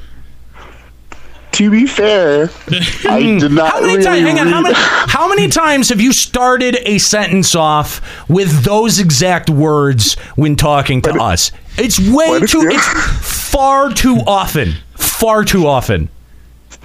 Oh no, I felt like a dick. I I thought it was at 10 p.m. PST. It was 10 p.m. Mountain Time. How was the movie? Arguably, it would have been probably fine if I did not miss like from the invasion point to the you know introducing of the mother character or whatever the fuck. Skuro I is missed, more like, at least, like, useless 30 than Anne minutes of the Frank's movie. drum set. Whoa, War Swine Yeah. getting a good swipe in at Skuro. you have- do you have Skuro is- popcorn? Skuro is more useless than Anne Frank's drum set. Oh, I really want a drum set right now so I could have rim shot that one. That was good. Good job, War Swine. Uh, that's horrible. How could you? I, I after after the amount of shit that I gave you for even getting married in the first place, you fuck that up. That's unbelievable. what did you say to Visenya? I was like, this is definitely not my finest moment. I was like, I will do whatever the oh, fuck you want. She's like, it's you know not what? his Three weeks being finest moment, guys. What did Visenya say? Well, I mean, she was really cool about it. At least she was, she was willing to take me back and like make it so that we can set up another day. She's giving you another chance, Hang on. Visenya. When someone leaves you at the altar, you do not give them a second chance. Look, look. If Julia Roberts has taught us anything, okay, you just you you put those boots on and you keep walking. Anyway, Visenya, you can do better. Yeah. By a long shot. Wasn't the only one that he left brokenhearted. Malkyria actually managed at the last minute to get a date to the wedding, and then on stream I He had to break it to her. can't break be as ugly as me, but he is Yeah. a bad man. You're paying for the next wedding. It's the wedding that nice just one, keeps on Shelly. Nice one, Shelly. Uh, okay, so I can't. You're a piece of shit. I cannot Skuro. believe this. I cannot actually believe And it. you know what? He actually had. This, this is the thing. I don't even know if Visenya knows about this. Like, like, like, if you were trying to just like save face. Hashtag fire Mhm. Skuro, Hold on. hashtag fuck Skuro, hashtag McKedjux to better at thy's job. But Skuro actually sent me a message and wanted me to. I'm not sure what those three things have to do with each other. Fire Skrull, fuck Skrull, and make Juxta better at his job. I don't. Do, do- But we do have a to- dollar to accomplish all of those things. Is was that a flow chart? Was that so? We have to fire Skrull first, and then Juxta has to fuck Skrull to get better at his job. Is that? I'm, I'm just trying to Wait, wait, understand. wait. I don't come in until the very end. Fucking screw. Yeah, that's right. Different. If even then. Anyway, uh, anyway, so yeah, uh, as I was saying, he actually sent me a message. He's like, uh, "So I'm stuck in the movies. Could you log in on my character for me?" And so, so Oh. he actually wanted me to be at the wedding for him on his character. So wait, were you were you going to show up as an as an attendee? I was going to. Why? But I was streaming, Why? and everyone was like, "Well, because of Visenya," and everyone was like, "Nah, weddings are boring." So I'm like, "All right, we'll go play FF10 instead." That's smart. The stream is smart. Mm-hmm. You, we've got a bunch of smart people who watch this Twitch but, stream. But hold on, take take a moment to think about that. Not only did Skrull miss his wedding, but he wanted someone to imposter him. Ooh. Why do you even bother? Hold up. How great would it have been for you to attend that wedding and then find out Skuro no shows on stream? That actually would have been kind of funny. It would have been kind of funny. It would have been. Anyway, uh, Skuro, You're a piece of Skuro, you monster. You're terrible. You're you're you're an awful, awful human being. Not even gonna defend myself. That that was yeah. That was pretty low of me. You suck at everything. Yep, Pretty much. All right. Well, thanks for calling in. Um, we're not even going to bother talking to you about the jumping potion because You got served. you don't you don't deserve it. Man, you don't deserve it at all. Um, so if I hope SE listens to that part and bans his account. Uh, if you'd like to give needed killing. If you need, if you want to give Limit Break Radio a call, Limit Break Radio on Skype 810-515-8715, limitbreakradio.com slash Discord. Love to hear from you about jumping potions, whatever you want to talk about. Do we want to hear uh, Visenya's side of the whole wedding Absolutely. fight? Yes. fiasco? Yes. Yes. Okay, uh, Visenya, I believe you're on now. Hi, Visenya. Hi. Hi. Visenya, how you doing? You you okay? I'm fine. Are you are you okay? Do you dear? feel relieved because you dodged a bullet? Um, my boyfriend was sitting right next to me, and he was like, "Oh, your wedding's starting soon, right?" And I went, "I got stood up So, hold virtually." up, hold up. Your boyfriend watched you get married to Skuro. You need to have a talk with your boyfriend. This is getting into some weird cuckolding area between between him trying to get you to log on as him and Yeah. the boyfriend in the equation. I'm just completely lost. Visenya's boyfriend, if Oh. you're listening, she can do better than Skuro. You need to talk to her and get her straightened out here. This is ridiculous. yeah, you need to raise this girl's self esteem a little bit. I think. come on, come on, Visenya's boyfriend. Oh, Scape Death, you're right. I should have logged onto Skrull's account just to sabotage Oh, it. you should've. You missed a golden opportunity. Oh. you really did. Fuck, I you should have been thinking. You could have changed the password, and then we, we, you would have had him at your at, at your mercy. Damn. Deleted his um, machinist. yeah. I even had, Dropped like- his anima weapon. There you go. I even had like new glamours and all this, and I got to the chapel like 40 minutes before. I was like, oh. and I. The worst part was I gave Skuro a warning on Facebook. I was like, "Hey, four hours." Oh no! It's inexcusable. Oh. And he was like, "Well, okay, going to the movies like two hours before." I was like, "Dude, it's in 20 minutes." Are you fucking kidding me? And what I an can't idiot! go he and, because and I the- don't want to. He does this shit all the time too, where it's like it's like uh, uh, we we wanted to train him up on phones, right? Like Kooky, Kooky, Kooky normally mans our phones. Kooky is absent this week. I'm sure that you guys have noticed in the chat. Uh, but uh, you know, with Kooky not here, we wanted to at least get our our intern a little bit of experience and get him trained up on phones. We get a fucking message at 1.30 last night going 2.30 going, hey, uh, did someone want to train me on phones? Oh it's my like, no, not not we're in now. bed. Not now, you fucking my- retard. What the fucking shit, This dude? is why when we talked about bringing him on the show, we're like, well, we have to find a, a rank lower than intern. You know what, Skuro, you're fired. Well, that just happened.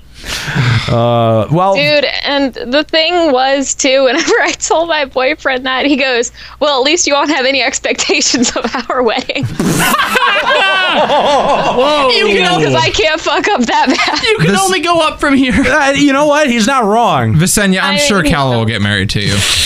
I asked him. Funny story. And he said no. I was his Oh, third choice. No, no, no, no, no, no, no. That's not what happened. She sends me a message and she goes, Are you married in game yet? Because if not, this is a proposal. And you said no? Better, better. I made her feel bad for asking me like that, right? And been like, come on, you can do better than this. Find me in game, get down on one knee, like, like actually put some effort into it. You wanted to roleplay it? And by And the, you were already engaged, you piece of shit. and by the way, no, I'm already engaged to my benefactor, and also double no because you're a Lalafell. Oh. But to be Burn. fair, if I wasn't marrying my benefactor, I would marry Psylight. And if she didn't want to marry me or I couldn't, if you race changed into anything that wasn't ephemeral or a Lalafell, then I would marry you, Visenya. I think you're worse than Skuro. No, no, no, no, no, no. How, how is No. Because Skuro said no at first because she was a Lalafell. But he's now turned into a Lalafell for her. Uh, that uh, and by the way that's where the whole conversation goes goes off the rails for me because i'm i don't i'm not going to try to understand any of this Oh, look at that, the race car. Anyway Yeah, uh, Skuro said he, he goes, I, I I I can't ha- I can't have a wedding where I'm like a person. Hey, at least Aniro has another chance to attend the wedding.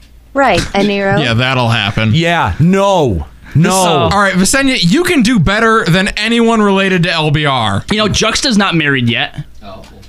You can do better. Uh, excuse me, I'm gonna sell my marriage to someone to the highest bidder. Thank you very much. Visenya, it's what's not your a bad idea what hang on I, what I don't have one. I already paid for the package. So What? You paid for it and that fucking Yeah. clown You paid to show marry up? Skuro. What? And then and then that uh. ass clown wastes your money. That Yep. what a ridiculous. Oh, you really stepped in it, nice.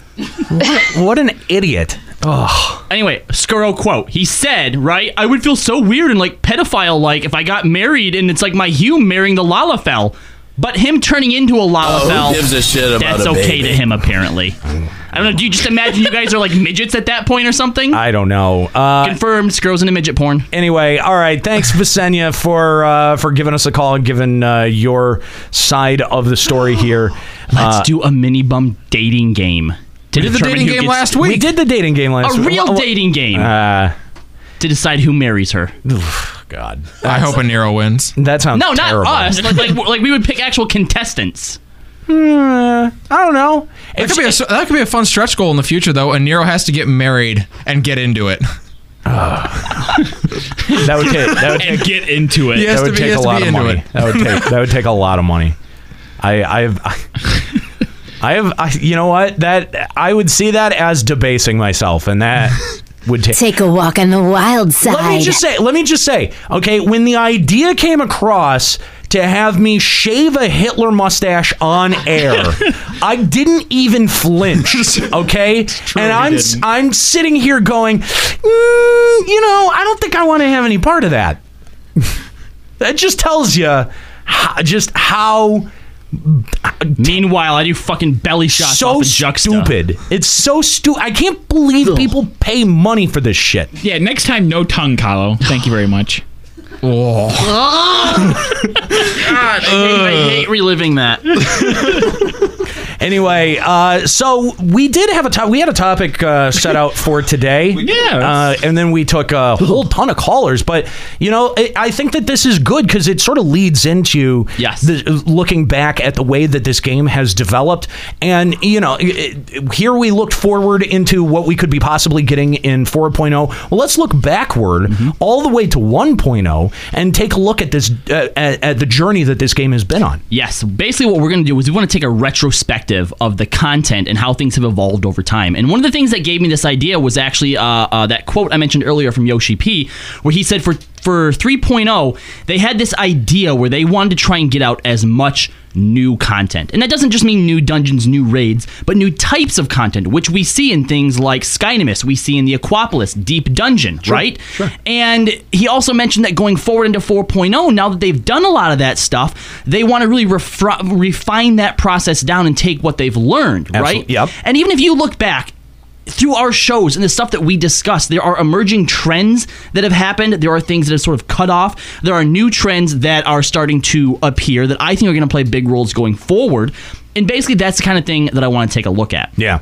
Now, we're going to go back as far as 1.0. Obviously, only one of us really played in 1.0. I do not call killing marmots content, okay? Juxta, me? shut the fuck up. And Escalia, you didn't play 1.0, did you? I played to level 19. Oh, okay, yeah, that All doesn't right. count either. Woody, what did how, did you play 1.0? 60, all all six, 50s. all 50. Okay. Okay, well, all right, you, all right. So, so Papa has something he can Oh, add. hold up. No, wait. and- Papa, get back in here and talk. I'll get the drinks. Oh. You know more about 1.0 than I do. Fair enough. Hold on, if that's the case, Escalia. Mm. Hold on. Yeah, While we're you- gonna. while you we're- can. Yep, Let we're me- gonna. let What are you dump guys all my drinking? What, what are we drinking here? Iced tea. Coke, I'm, I'm iced tea. He's Coke. Coke. Yeah. Yeah. Coke. All right, so everyone's getting tea. There we go. Actually, I would like rock and rye, please. Go to the store. Woody would go to the store. Yeah. No, he wouldn't. I can can can you make me a milkshake? Oh, Oh my God! Sure, There's it's going not to a be extra milkshake, frothy. too. Don't you worry. I need. I need a. I don't want a milkshake anymore. I don't want a milkshake anymore. I don't want a milkshake anymore. Scallia's milkshake brings all the boys to the yard. Damn right. Uh, so all right. So going back as far as 1.0. Now looking at it. So purging our minds from what just transpired. wow. moving quickly past that. Moving quickly past it. 1.0 didn't have a lot of content, did it? No, it really no. didn't. Holy shit. No, 1.0. Basically, what you had, you had Levequest to help you level up. Yep. Or open world leveling. You did a lot of that. I There did. was just killing shit. yeah. I a lot actually- of chaining. I did none of that. Oh, really? I I, I did You used one a jumping potion, right? No, I did one. I did one to fifty on Levequests alone. No kidding. Yeah. Oh, it was so much fun doing those parties though. Uh, you know, every once in a while, I would uh, duo with my girlfriend at the time, and we would kind of chain levequests together like that. But yeah, it was mostly levequests that I used to get from one to 50. Um, so that was, I think that was like sort of the bulk of it. Right, right. Uh, I'm looking at the dungeons here that that they had. First of all, how do you pronounce that first one? Shposhae. Shposhae. Did, did you like leave out like a comma thing? No, no, really? No, that, That's that weird. yeah. Why didn't we get Shposhae? Now, well, In Cho- 2.0. Shposhae was uh, Shposhae. It was near Limsa, the, the, the gates of Limsa. I yeah, remember it was. that. It was. Is that where you rode the shoe puff across the? I feel like Shposhae would be, definitely be near the aqua, uh, the Aquapolis. It's and you have to ride a shoe puff to get there. A shoe puff to the Aquapolis. Impossible people. It looked almost exactly like Cassiopeia Hollow, which was uh, a little bit farther north and on uh, on Limsa, which was an open world dungeon. Oh, yeah, they're all open world dungeons. I you, actually Except- Shop- no, Shposhae, Toto Rock, Cutter's Cry, and Z- Dzemael and Yes. Aurum all Those- became dungeon dungeons, but they were they. I mean, I- that that was weird. That was a, and I I actually don't know why we don't have Shposhae. Well, uh, it, you kind of do in the. I think it's the 15 dungeon near Aleport. What, what what's that dungeon now? Um, Oh, Sastasha? Satasha. It's kind. It was kind of like that. Is there a lore reason we don't have it? Maybe the calamity something. came I, in I want to I want to say that when I when I worked backwards on this because I I looked at what what its placement was in 1.0 and what the 2.0 maps look like and yes it do, it did seem to be affected by the calamity and now that you mention that Woody I do believe that you're right that um that it's it, it- we get a chunk of Mm-hmm. where it was in the map but we don't we can't actually go into The it names kind of sound like they'd come that, that phonetically they they're, It's you know, they're similar. I'm trying to think. I can't remember Shposhae, the Sh- the beast tribe. no Sastasha's in a completely different area Oh, is it? Isn't that the one you just said was uh, sort of No. Aleport? By Aleport. Oh, what's the one by Aleport What's then? the, I can't remember what that. It's the level. It's that first dungeon you go into. that is Is this- is that got, Okay. it's, It's it's got a lot of similarities. Yeah.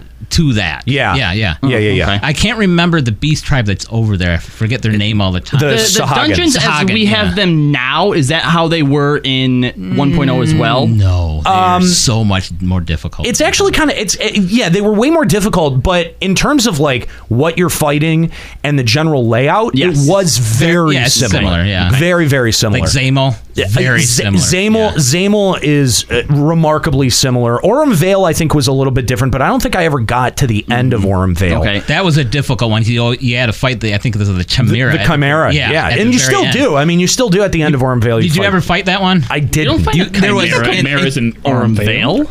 That's the final end boss. No, isn't it's it? not. It's a No, that's Cutter's Cry. Oh, it's a Moroboro. Yeah. Oh, Yeah, you're you're right. thinking That Cutter's it, Cry. It was no. The Chimera was in Cutter's Cry. Cutter's Cry. That's Cutter's what it was. yeah, Cutter's yeah. Cry. Yeah. You had to stand on one little pebble next Yeah. to the wall to fight Chimera. Yeah, yeah. you wouldn't They, hit, and yeah. that would the, the the same tactic was used for Ifrit as well. Yep. Uh, speaking of, you also had three primal fights, which th- this actually surprises me that they had Moogle Yeah. Yeah, that yeah. far Yeah. back, but they didn't have Titan. Now Moogle Mog Moogle Mog was different because you Well- there was a walk run element where like if you if you didn't engage the walk mode, it would be instant death. What? There, I, I, I and that I don't remember a ton about it, but that is one of the things that I remember. Was Oh, that because that was to get the you see in order to get into these fights you had to collect items. yes, that's right. And that was the walk run thing. You had to collect these Kupo nuts in order Yep. to get to hand over in order to get into. the now I remember. Mog. Yep, yep. Wow. That's, Yeah. uh, that's some uh, FF11 shit right Yeah. there. You know what? There were a lot of mechanics out of FF11 Mm-hmm. in 1.0, um, and, and and a lot more overworld mechanics. where Oh, yeah. you know it's interesting because I think that you know when 2.0 came out, it got the whole structure down way better because 1.0 was a clusterfuck. Yeah. Mm-hmm. But there are concepts from 1.0 where I feel like if they used them in 2.0, they would be incredibly popular. Yeah. Um, so you know, yeah, you, you did have these these overworld dungeons too that you could kind of go into that had um, they had uh, Grand Company levs sometimes in there. And by the way, I'm I'm remembering back specifically for anyone who's wondering, I'm remembering back to uh, 1.23. Oh my god, you're one of those. You're a summer baby, huh? No, I, I I mean I played the whole thing, but the the context that I'm working off of Is Yoshi, the la- yeah the last the last possible context that we got before they shut the game down because Praise if, Tanaka. if you talk if you talk about 1.0 out of the gate, you have to get rid of Shposhae, Totodrock, Cutter's Cry, Dzemael, Ormvale. All of them. That all came much later. Wow. Yeah, Yeah. that was Yoshi. Exactly. Yeah, so that was it's all actually kind Yoshi's of cool that all this influence. retrospective that we're looking at, it's even all Yoshi P's. Like, Mostly, doing. yeah, yeah. right, the so, overworld NMs were so Yoshi. right, uh, before we move out of uh, uh, the 1.0 realm, uh, could, could you tell us again what was Hamlet defense? Oh Now, Hamlet, Hamlet defense is something that we've never seen come back. We've seen all of this content sort of make its way back, except for obviously the story, the narrative, the the, the story fights, uh, confrontations with Nael, stuff like that. That all went away. But we've also never seen Hamlet defense return. And what this was was it was like a mob spam, and you had to do your damnedest to just kill everything possible. Sort of like um, it, it, it like it felt like an assault style thing. Like Garrison in 11? Um, I you know I don't know that I ever did Garrison. More like campaign in 11. It was a little bit campaigny, but you could only take in a single party. Was it like? Oh, so oh, you can only take in eight people. These Hamlet. so it was, Yeah. it was like a oh, like so- a, like a kind of like a fate that you could only do with your party. Then I guess An instanced fate? Yeah, ex- Yeah. except it was it was it was really fucked up too because you had to have gatherers and crafters in there. Too. what? yeah. Yeah, Didn't we? I, Your I, under- gatherers I had to- understand why it hasn't came Your back gatherers yet. had to go collect these like potions, and they had to run back to the gatherers. Gatherers had to craft this shit and give it to the uh, the disciples of war and magic, and then they can go fight. Yeah. Look, that concept is actually really cool. No, it, it was in theory cool, but the way it was, If you're only using eight people, though, nah. Yeah. Nah, man. it was very very difficult. You Need a difficult. whole alliance. One on one party for uh, Oh, you couldn't you couldn't make alliances. That wasn't a thing. Right, but nowadays, You imagine can. going in with an alliance and like. Oh, now, yeah. Your One- disciples of war are fighting, right? Yeah. Gatherers have to gather these things to give to the crafters, who then make them, and when you turn them into NPCs, start buffing up your disciples of war. I think war. you could have you could have easily done something like that with Diadem. and I think the Hamlet was Matt, also if you're uh, listening, come on now. key to the relic. Yeah, You had to do so many uh, Hamlets in order to get your relic. I mm, now that I don't remember that because I I did not get my relic in 1.0. Uh, I didn't even get Darklight armor in 1.0. I only had the Oh my body God, for dark. damn. Light. Womp womp womp. it was difficult. You to call get. yourself dark a dark legacy. light. Well, Darklight was the highest. Uh, It was the- endgame armor. Yeah, that Right. was endgame stuff. Yeah. yeah. Imagine imagine getting um, taking all of that time. And you get to endgame, and then you get Darklight. Oh, good, great. Subligars. Yeah, exactly, exactly. All right. Well, moving once we started moving into FF14, A Realm Reborn. Uh, Well, getting- you've also you've also got the story fights because the that Nael van Darnus fight was was really that was probably the finest thing that 1.0 had to offer. epic. It was great. It it, it, wa- it was a double. Uh, there, there were two layers. Three tiers, wasn't there? I don't know if there was a third tier or not, but there was there were definitely steps up to the second tier, and there was a part where he would summon down meteors, and you had to kill them up on the steps before the meteors dropped down and wiped the party. It was a very very cool fight. A lot of the concepts in it were just really creative for the system that have we was designed. seen any of those repeated? nope. Interesting. have okay, and and that's actually what I want to talk to. Going into a Realm Reborn, uh, some of the first things that people ended up doing, you know, as far as like repeatable content, was the primals. Uh, obviously, we had like hard mode, extreme mode. Now, as we know, SE loves their circle rooms, especially back then. Everything was a circle monster fight, round arena. There wasn't a whole lot of characteristics to it. Yep. And the big trend that we're going to see going through a lot of this 2.0 content, and something that we used to talk about and complain about all the time back then, was one shot encounters. Single hit KO. Single hit KOs. Landslides up the ass. La- landslide, uh, not you know if you don't DPS down the nail and Inferno kills you, you know whatever it was. Right. It was this idea that if you make a mistake, you're dead. Well, how do you recover from that? How, how do you how are you su- supposed to learn? I mean, really, at that point, it's just like a Simon says, and if you don't do as Simon says, you die. Right. And we really kind of bashed on that concept, right? Absolutely. We don't do it anymore. Does that mean that it's gone? Nope. I don't think that concept is entirely gone. No. I think that we have adjusted to it as a player. I was going to say because I was uh, discussing this with Jux, and that was my question. What changed? Because we've been praising uh, what's his name, the second boss in Weeping City, Frugal, Frogal, whatever the fuck his guy. the Megadeth guy. Yeah. Megadeth is awesome. And what is that? That's an instant kill. That's an instant kill. So what's changed? Um, I think that it's. Uh, well, especially uh, specifically to that boss, you have to actively get the debuff to avoid the one the one shot kill. It's but no all longer that's doing is moving into a spot. It's no different than moving off of a spot. I guess, but that seems more reactive. You I mean, they're else? reactive in different ways, but I, I mean, I don't know. I, I, it feels a little bit different. I think two And things have changed. Okay. I think, and, and it's a little bit of both. One of them, you're right. I think we as a player base, guess what, guys? We've gotten good. Suck it, Dark Star. All right. As a player base, we have, at least in some degree, gotten good. Right. But the other thing is, is frequency. How often does Megadeth happen? Compared to something like Landslide, it doesn't happen a whole lot. You're right. Yeah, landslide was pretty often in the rotation, uh, but Megadeth happens. I want to say like maybe four or five times Yes, before the end of the I fight. think an instant KO because it's fi- first fifty percent. You're not dealing with Megadeth. Right. Instant KO, that's a big thing. Okay. Yeah, sure. So if that's something that you're gonna punish a player that drastically for for missing, Yeah. I don't think it should be something that happens too often. I think that that's something that Square Enix has sort of started to see because yeah, instant KOs are still there, but I don't think we see them as frequently. Yeah. No, I agree. Al- Also, to go along with that, uh, landslide, uh, falling off Leviathan's platform.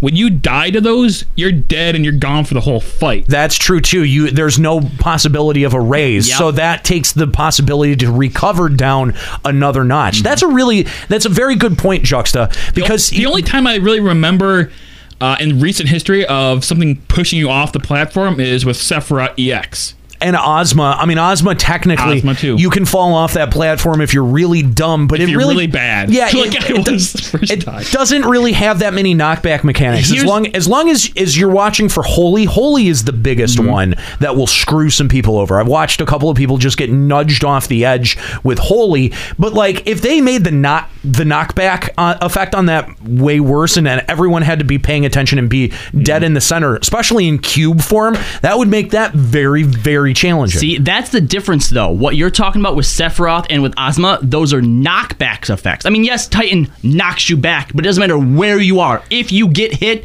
you're going off the edge. I've been hit by Sephiroth's knockback a lot of times, never been over the edge, though. Although, I, you know, landslide wasn't necessarily a knockoff. I- If you had enough of an arena, If you, were really, really lucky and really on Titan's ass, you could survive. You but- could.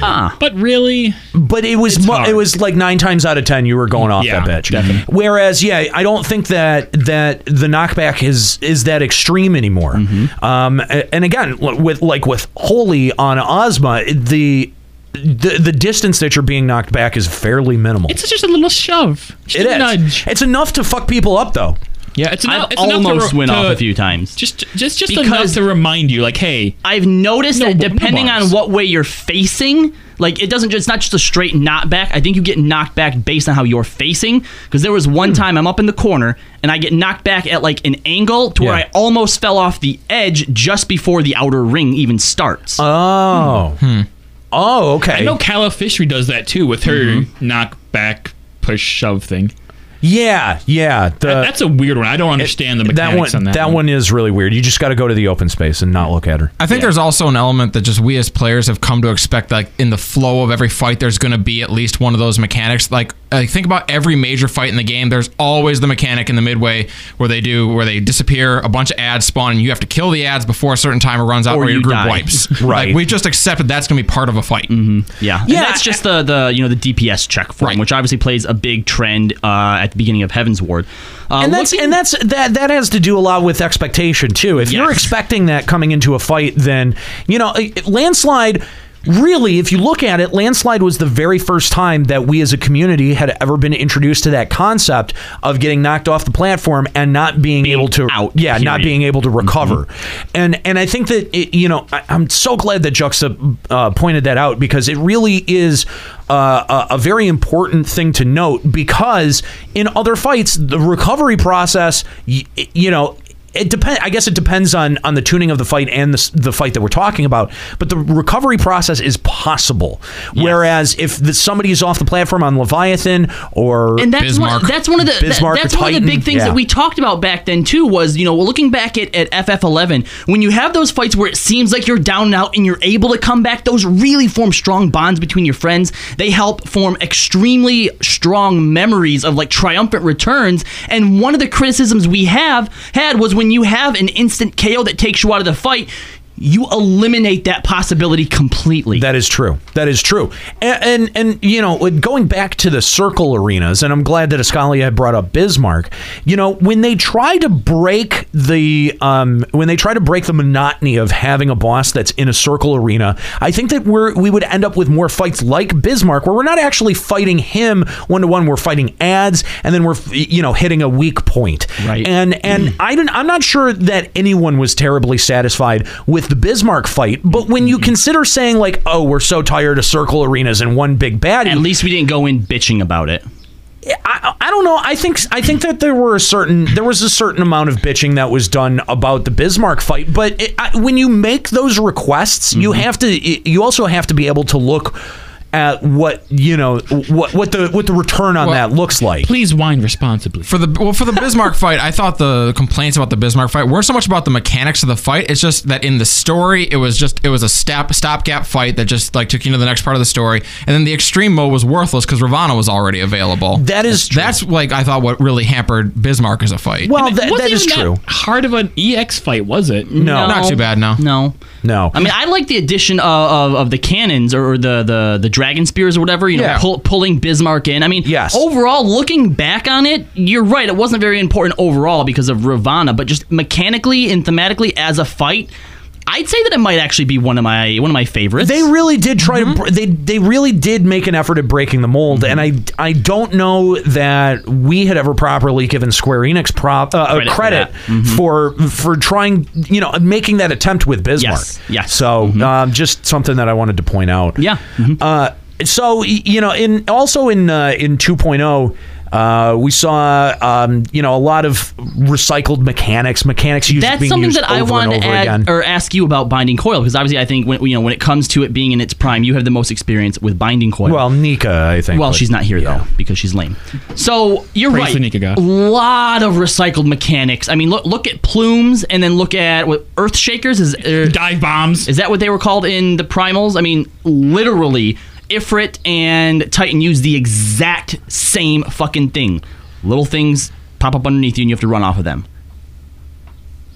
I- it is. I mean, uh, like that's so frustratingly obvious to me. Yeah, don't stand in the even, bad. When you even put it in the exact same type of content, but Juxta's right. Dive bombs too. Yeah, it, it, Well, I mean, with Titan, like the the things popped up underneath where you stood. Uh, Wasn't plumes? Aren't those in a set pattern? Yeah, But they popped up underneath someone. Oh, okay, no, no, No, the, you're right. Earth Shakers is different. Yeah. You got a mark above your head, and then Right, you're right, and then right. he put something underneath. But you. but when you're talking about uh, an Ifrit, you're right. There are the uh, the plumes The that plumes. are uh, set, but then there's also Oh, those cracks that pop up. eruption. Yeah, eruption. eruption. Yeah. That was it. Yep. yeah, and uh, well, but the thing is, is how many mechanics do we really have to work with? Like, you know, in terms of MMOs and the way that they've set up the combat system. No, you're right. There really isn't much more to do than say, "Hey, don't stand in the bad," or everyone why- uh, everyone stack. That's why we get so many of these down- spread stack mechanics. I think, but that that's when it comes down to execution, right?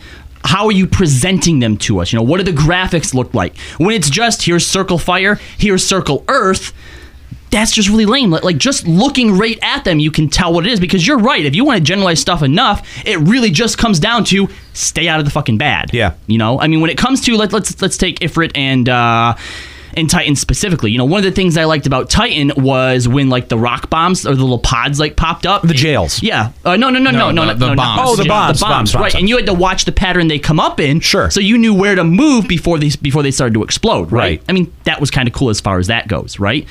So when it comes to binding coil, were there a lot of repeated mechanics? I think that we're starting to uh, like the proliferation of like petrifaction, Mm-hmm. we're starting to see it work its way into 3.0. Mm-hmm. That was one of the things, like, if you remember when 3.0 came out and we were talking about things like the Aetherochemical Research Facility, you know, we we identified that very quickly as like, oh, they're just they're making coil mechanics easier and more accessible for the rest of the community. And I think that we have seen more of that. The Mm-hmm. look away from the boss, or else you get a debuff. Um, you know, the one that springs to mind for me is in uh, is in turn eight. You have a mechanic where one player gets a, a ring around them and a certain number of orbs above their head, and you have to have that many people standing in it or they die. Yep. We saw it in Midas now. Mhm. Yep. That was one of my favorite mechanics to come out of Coil. Yeah, and and I I do think that you know it, it, raiding is a way of being able to figure out how these mechanics should be interjected into the community at large. Yeah. The thing is, is I just and and I, I will totally admit that it's probably because I'm not as plugged into raiding as I was in 2.0, and I'm not doing. Alexander at all. I'm not doing Alexander Savage at all. But I don't know that the same types of mechanics are being tested out in a raid environment that will then end up leading to future mechanics that we'll see as a wider player base in things like 24 man raids or dungeons. I don't know that those mechanics exist because there's only so much that you have to play with. Mm, But like I said, it comes down to how you put those mechanics in there and how they're executed. Because if we want to look at Midas right now, we've said that the, that the previous Midas has had a lot of interesting stuff, right? For example, the uh, giant syringes that that produce different effects, turning into a bird, turning into a monkey, right? That was really cool. Yeah. The giant balls rolling around. That's essentially don't stand in the bad. Except it's moving around all the But time. and, Yeah. and it's not just a red circle, you know. That's something Right. you have to watch out for. So that's really cool. Or even the way that the ad comes, the heart ad comes out of the cat, right? Right. So finding new and interesting ways to put these into an encounter, I think, is really important. And when you look at Midas and when you look at Weeping City, to me, when it comes to the mechanics, I just want to say the raiding scene, but when it comes to the way fights work mechanically, I think that there is definitely an upward trend on them. What I think doesn't have an upward trend and what has slowly been spiraling down until Weeping City was your raid environment. So Yeah, let's sure. let's go back to Binding Coil, right? The first turn, you have like this entire zone that you're making your way through. I mean, some of the places that I went back to here, you know, uh, uh, uncapped, obviously, you know, going through like these things where it's jumping you all over the fucking place, jumping on all these things, actually making your way through these coils. Yeah. Even the cutscenes aside, like these places, thematically and aesthetically, were massive. They monolithic. Yes, they really did feel. I felt like I was in an end game place. Yes, I agree, and I don't think that Alexander does It that. missed it. It missed. It It missed it, so on that fucking smart. far. In fact, the only time I felt close to that was the Midas fight where we're going up against the uh, the goblin and his cat with the Yep. balls because of that huge backdrop. I want to fucking explore that place. I'm Absolutely. like, I'm just gonna sit here and fight this boss, and then I'm gonna teleport out, mm-hmm. and that just kind of crushed me. since Coil, the I feel like what's supposed to be considered the end game arenas have been shrinking. I agree. Which you know what? Just makes them feel like single boss dungeon fights, which really isn't much different from doing a primal fight. Yeah, there's boring trash sometimes, and that's really it. It doesn't add anything to the confrontation. I mean, obviously, uh, Alexander, what is it, seven or uh, yeah, I think it's seven, where you've got um, you know the whole bunch of bosses right in the row, the gauntlet of four bosses. Six. That's okay. Um, you know that I think is a different, uh, uh, you know, a, a sort of different take on it. Yes. But a lot of it comes down to presentation. Oh, absolutely. A lot of it comes down to the way that the mechanics are presented and the reactions that players, excuse me, have.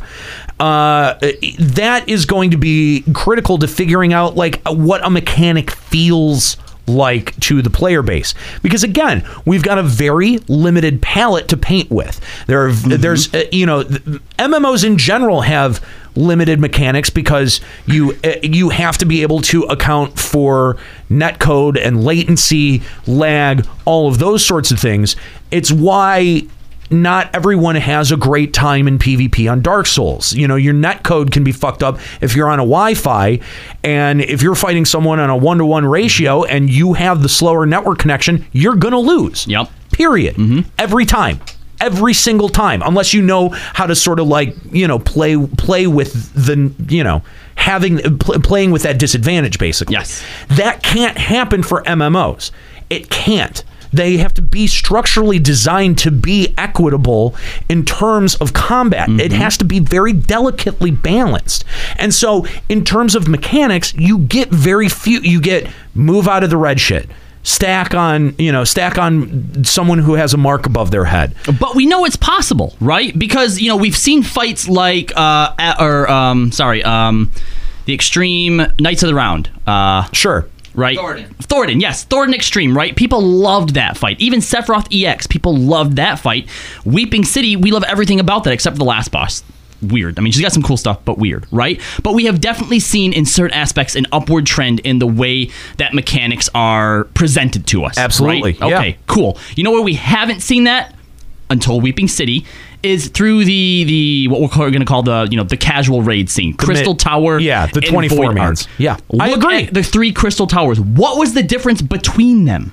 Nothing outside of the Cerberus fight. Nothing. They were structurally exactly the same. Mm-hmm. The only thing that might have been noteworthy is that I think that they were really good at introducing other objectives besides just kill, right? With the bone dragon, you had to take the ads out, you had to kill them on the platforms, watch out for the the, the venom on the ground, or the acid. And kill them before they come in, right? Sure. Even with uh, Thanatos, you had the pots that you had to heal, keep them from dying. The meteors in the towers, even though the whole tower thing with tanks always seemed kind of boring. And then Tomos. uh, the the Atomos, yeah, that was cool. trash. And I think that that kind of going uh, forward with Crystal Tower, they kind of dropped the ball on that. I mean, what what really was there in in the second one? I guess jumping around the second boss was kind of cool in the platforms. Yeah, Uh, But Scylla fight. Still, all that was was stand on your platform. Yeah. Well, dragging the orbs into the beams and into players. Maybe. The, So uh, they was there kind the, of the snake and the ice mechanic and the on Amon? So a little bit, you know, they were kind of still experimenting with them, but I felt like they still played it extremely safe. Oh yeah, hands Right? down, without a doubt. And it wasn't really until Weeping City that I think they really stepped it up quite a bit, right? No, I, I and I, I think that you're right that Weeping City definitely is an indication that they're paying attention to what the player base wants, mm-hmm. and they've gotten this one right. This one, yes. I mean, it, it, and that's the thing is that in three content injections, they've gotten one thing right, and maybe. Maybe one half with Aquapolis. Mm-hmm. Aquapolis, Aquapolis, because because people seem to really like that. So it, it it encourages me for Deep Dungeon. Which brings up the next reemerging trend, which we haven't, we didn't see, as far as I'm aware, I don't think it was anywhere in 1.0. It was nowhere in 2.0, and it only just started to emerge with Skynimus, and that is the idea of RNG in in our mechanics, Dynamics and fights. Yes, dynamics. Whether that's the drops, whether that's the way things are generated, and it's going to be playing a major, major role. And even in something like Skynimus, which I think the concept was well received, but overall it kind of fell flat. Right? I mean, Right. they're at the point now where they're, they're redoing the system. To what extent we're not sure, but despite that, people will, were still very receptive to the concept of it, which we've now got an Aquapolis, and which is going to be probably even you know insane in Deep Dungeon. So you have to think that going forward into 4.0, that that's going to play a major deciding factor in the type of content that we get. Well, I certainly hope so. I mean, they've said that they're going to be approaching creating content with more of an equal footing into old school and new school mm-hmm. development styles. And I think that that's probably to their benefit. A- Again, as I said towards the top of the show, this has to be at, at this point, at this life uh, uh, you know, this at, at this game's life cycle, at this point in it, you have to be thinking about audience retention and not about audience expansion. And the thing is, if you retain the audience you have, they're going to bring people in. Absolutely. Absolutely. And I think, I I also think that, uh, you know, FF15, depending on how it's received, that is your foot in the door to open new people into bringing in FF14. You're going to have people hot off of FF15. If it's good, if they had a good experience, they're going to want more Final Fantasy. And if you have a Final Fantasy MMO, it's a clear jump. Especially if they add some kind of event where the the four guys get like transported into into Eorzea. we know that that's gonna fucking happen. we already know that that's gonna fucking happen. With But a car mount. The, but the thing, but the thing about that is that. You know the the Final Fantasy duh. with the Final Fantasy name being attached to it, with it being a next gen MMO, it's on you know PlayStation 4 right now, might be on Xbox One in the conceivable conceivable future. I think that instead of trying to give a big marketing push in the form of hey, let's make everything equi- equitable and put in a jumping potion so that everyone can be level 60, that they are going to have an opportunity to see some back end uh, bonuses after FF15 is done and put out and people are consuming it for people to want to stay in a intrinsically Final Fantasy universe. Mm-hmm. So we can see that in like 2018. That's uh, well, we're getting the game this year, but that's one of the things that kept me plugged into FF11 for so long is that it was an extension of the Final Fantasy universe that I loved playing on the console. So you know that I, I, I really think that Square Enix should be careful about underestimating the the really the push that FF14 will get on the backside of, of FF15 being released. So, uh, the other big thing that I had was all right. So RNG, I think when it comes to introducing that into our events, I think everyone's pretty hyped about that that kind of concept, right? At this point, everyone's drained on the whole idea of jump rope mechanics that it's the same every single time, right?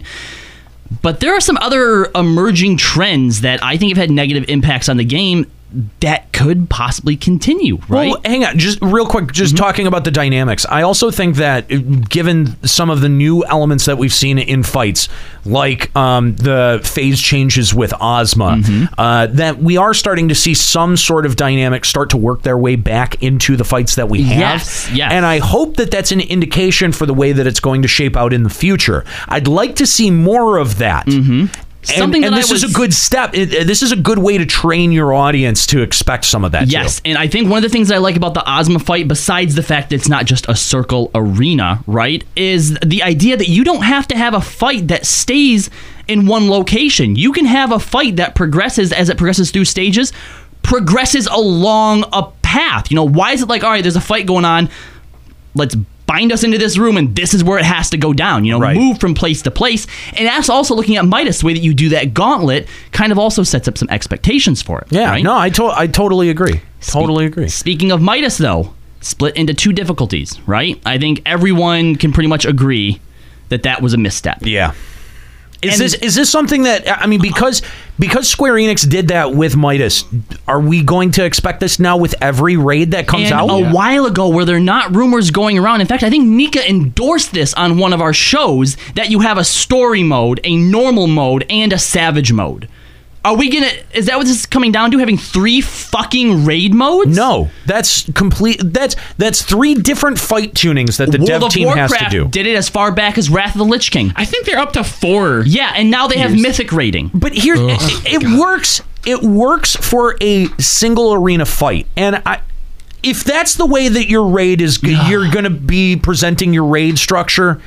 Maybe, maybe I have a that- solution. But that's a lot of fucking tuning and a lot of extra work that doesn't need to be done. I have a solution. Okay. Okay. and this is actually something that I think Chris is going to agree with me on. Right now, Excuse me? when when they first came up with heroic difficulty in WoW, it wasn't a flip or it wasn't a switch that you flipped metaphorically. It was something that you had to do in the encounter. That would then up the odds. That would be cool. So if you have That's your cool- story that's- mode, that's a cool idea. and you have your hard, and then make some type of trigger within the fight that if you do it, now it becomes hard mode. You know, that was one of the things that I absolutely and uh, uh, Eleven notoriously got shit for Abyssea, and a lot of a lot of that community thought it was a misstep. But I actually thought the weaknesses and the trigger system with the exclamation points, Mm-hmm. I thought that that was an incredibly inventive system. Yeah, it was. And and I'd like to see.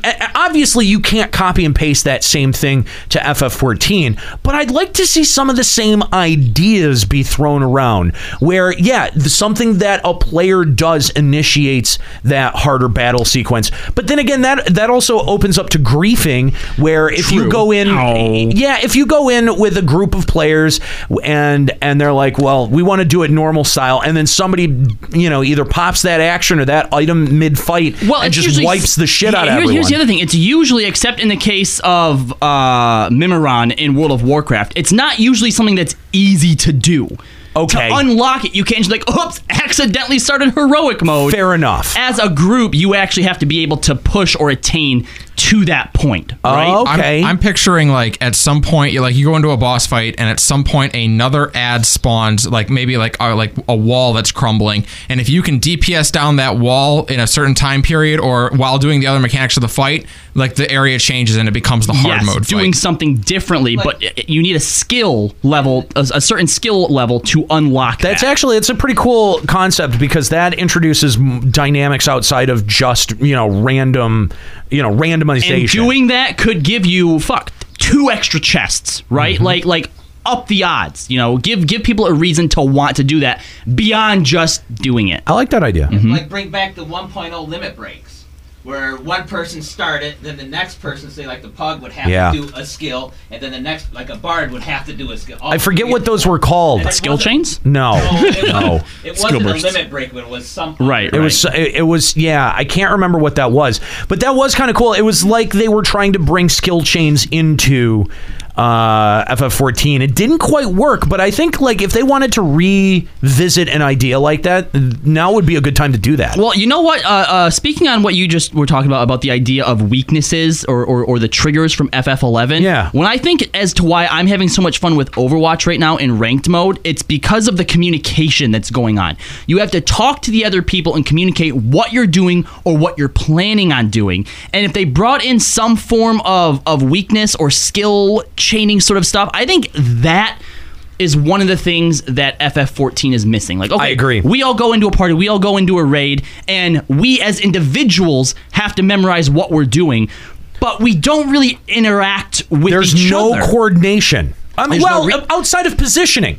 But that- positioning but- is the only thing. But all that is is a pattern that you Yes. have to follow. I agree. I, I no, I, I totally agree. It, that would add another layer of dynamics. It would obviously make the game more complex, but I, it would add a, uh, a layer of dynamics that I think would be really interesting. And, and there are look, there are core concepts from 1.0 that I still think are good ideas.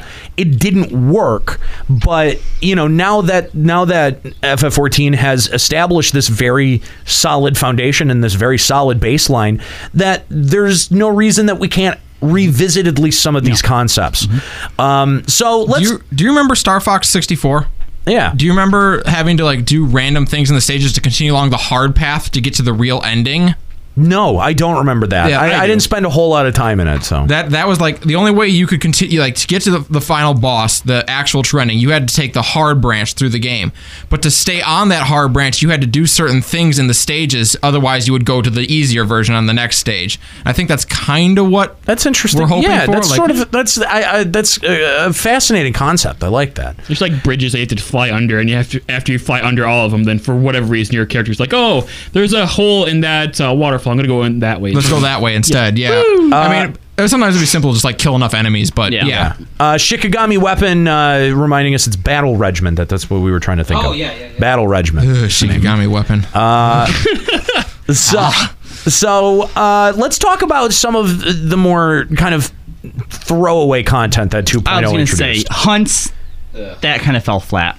It really did. It was there to serve a simple purpose, and I guess it did that. We, uh, That's, that's another. That's actually another s- subject that we spent like three episodes on. Yep, But yep. yeah, no. I, I mean, hunts for as as much as people belly ached about them, um, it really that must n- have been the easiest thing to design from And, a and, developer and like standpoint. Escalia said, it served its purpose. Purpose, and going forward, it's probably going to continue to serve its purpose. It's not a bad thing. Like, you know, in FF11 we had NMs. You know, just free roaming NMs.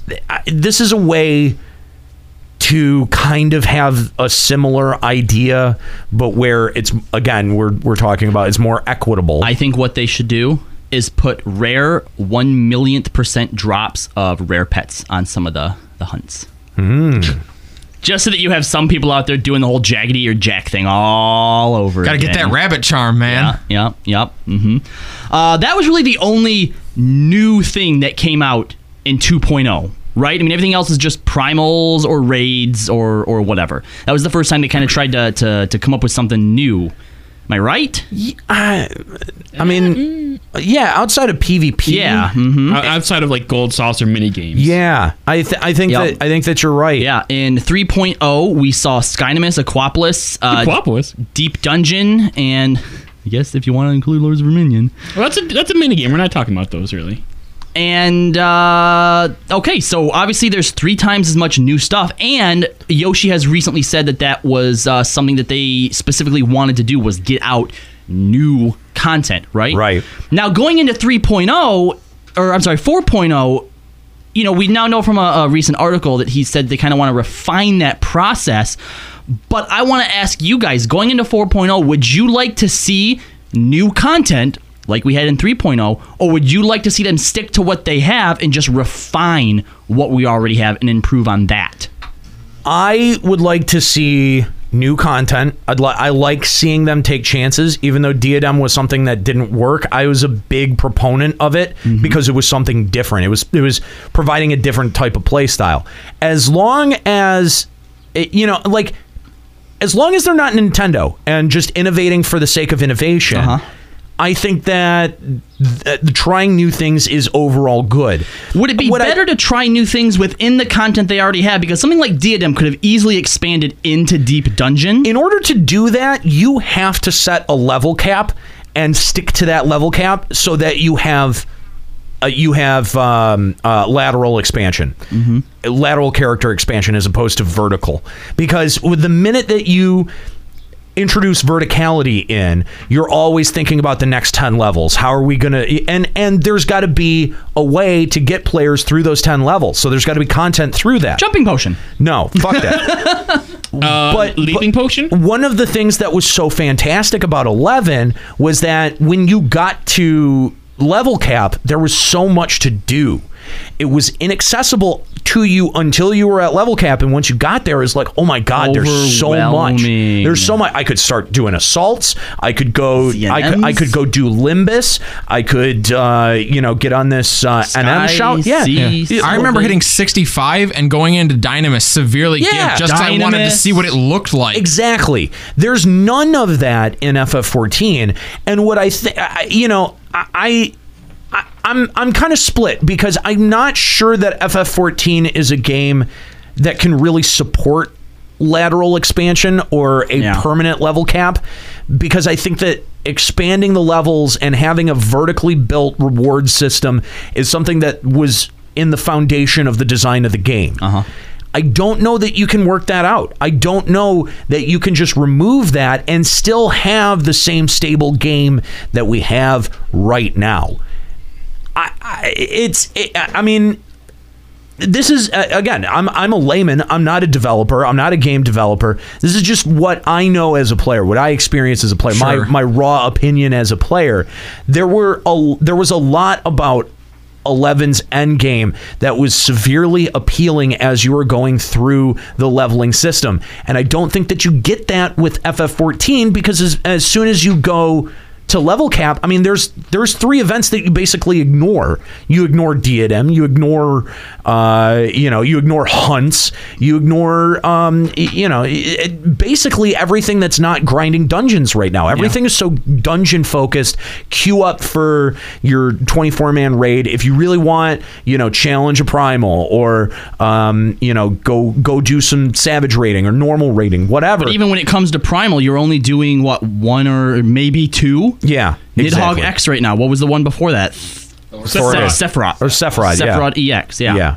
So you know, if if there was lateral expansion and a reason, a different reason to do each one of those fights, I think that would be extremely exciting because it gave you a reason to want to clear it. If it gave, you know, like getting past the COP missions, you got something at the end of that. You got access to a whole nother area. That's a huge, huge reward. And I understand why Square Enix would be squirrely about doing that same sort of decision when you only have a certain percentage of your player base that sees an amazing zone like Sea, that's got to be disappointing. It's got to be disappointing as a developer. But at the same time, as a player, it was so cool because it felt like a real accomplishment. It felt like a meaningful long term accomplishment. Mm-hmm. And there literally is none of that in FF14. You want to know why? FF14 seems like a tour guide. You know, you go into into uh, uh, some place like Disneyland, you get on a ride, and it, it's it's going to take you through each place. It's on the way. Those are the stops, right? You're going there. Yeah. Whereas in a game like FF11, you take yourself there. Right. You don't just get in a ride and, and eventually you're going to come to it. It's a destination. It's a mountain that you have to climb. Absolutely. And you know that you put the work into it. So so but and and the thing is is I'm sure that uh, people in the chat or people listening at home, you know, are going, "Oh, well they're just asking for FF14 to be uh, FF11 2.0." It's the last thing that Juxta wants. it's that's actually not what we're asking. What we're identifying are things that made us feel like that game it felt like those were incentives. Like i felt as a player like i need to log in and i need to make some some effort or some progress on this or else i'm going to be left behind. Mm-hmm. And without that motivating a player when you know that you can just you know within a matter of weeks get up to where everyone else is by grinding tomes or by grinding you know subpar gear that takes that incentive to stay up to date out of it. And that's what i'm struggling with now is I, i'm i'm you know i've put very few points into my anima. I've barely been logging on and capping tomes and i've struggled to find a reason. Like i'm not afraid to be left behind because if i if i get left behind on this content step you'll catch up at the next i'll catch up at the next one. Exactly quicker than if you do it right now. Exactly. So it almost makes it feel like what is the fucking point? You know? And and that that makes it really hard because I want to be motivated to play this game. I want to be motivated to log in. There's a lot that I love about this game. The environments are beautiful, the maps are really well designed, the story is phenomenal, and I've developed an attachment to my character those are all necessary things for an MMO, but I don't feel like there has been meaningful character development, that there's been long term development, or that there's going to be any repercussions for me not logging in for three months. And that's a really big detriment to an MMO, any MMO. I feel like there's another element that uh, didn't exist from FF11's time, and that's the prevalence of things like YouTube and Twitch nowadays. If there's a new zone that comes out that's only available after doing something, I can just like watch a YouTube video or a, tw- or a Twitch stream, and I'll probably see it. When I first went to Sea, I had no idea what to expect. I had no idea what it was going to look like. I had never even seen a picture of it before.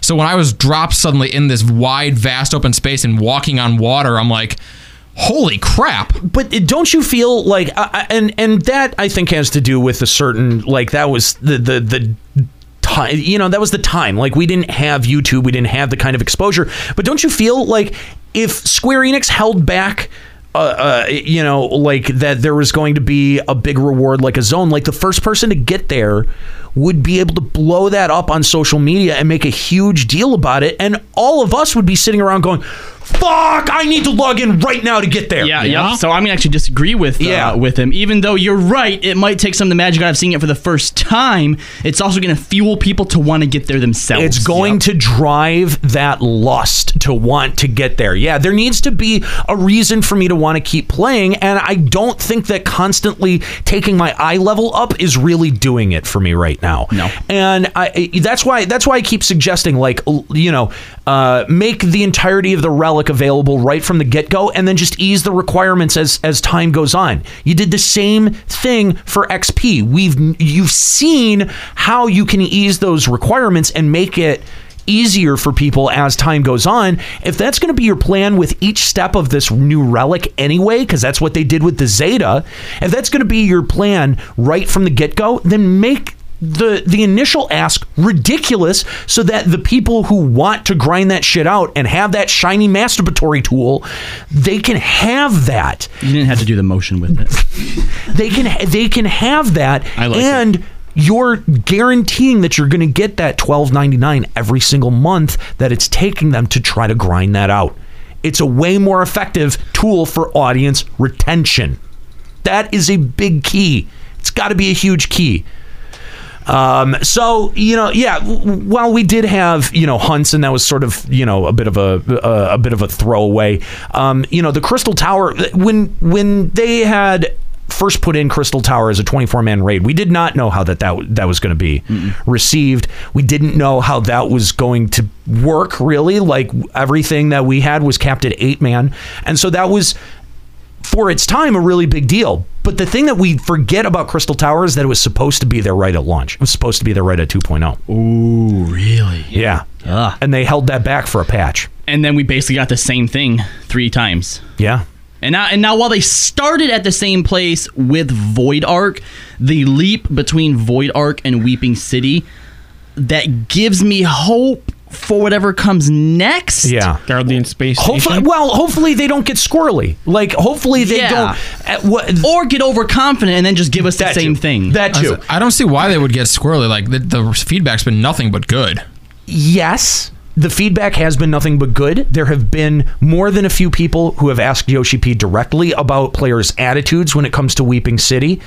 And I like the fact that he's sticking by his guns to say, look, this is how hard it is. We're not going to change that. That is encouraging. Hmm. But also looking at the development cycle. I, I hope that they don't get gun shy about adding difficult mechanics moving forward because that could be a possibility too. Knowing that they rode the balance well on this may make them a little bit more conservative on their estimates moving forward. I hope that it doesn't. I hope that they lean into it. That's what I want them to do. I hope that this gives them confidence too. I that's what I hope. That's that I absolutely agree. Um, so you know, we also got our first look at PvP in uh, 2.0. There was no PvP in 1.0. Right, right. And 2.0's first PvP, Wolves Den. Oh my gosh. Not That- good. That, No. that- Trader's Den, more like it. Yeah, that probably failed worse than Skynimus did. Yeah.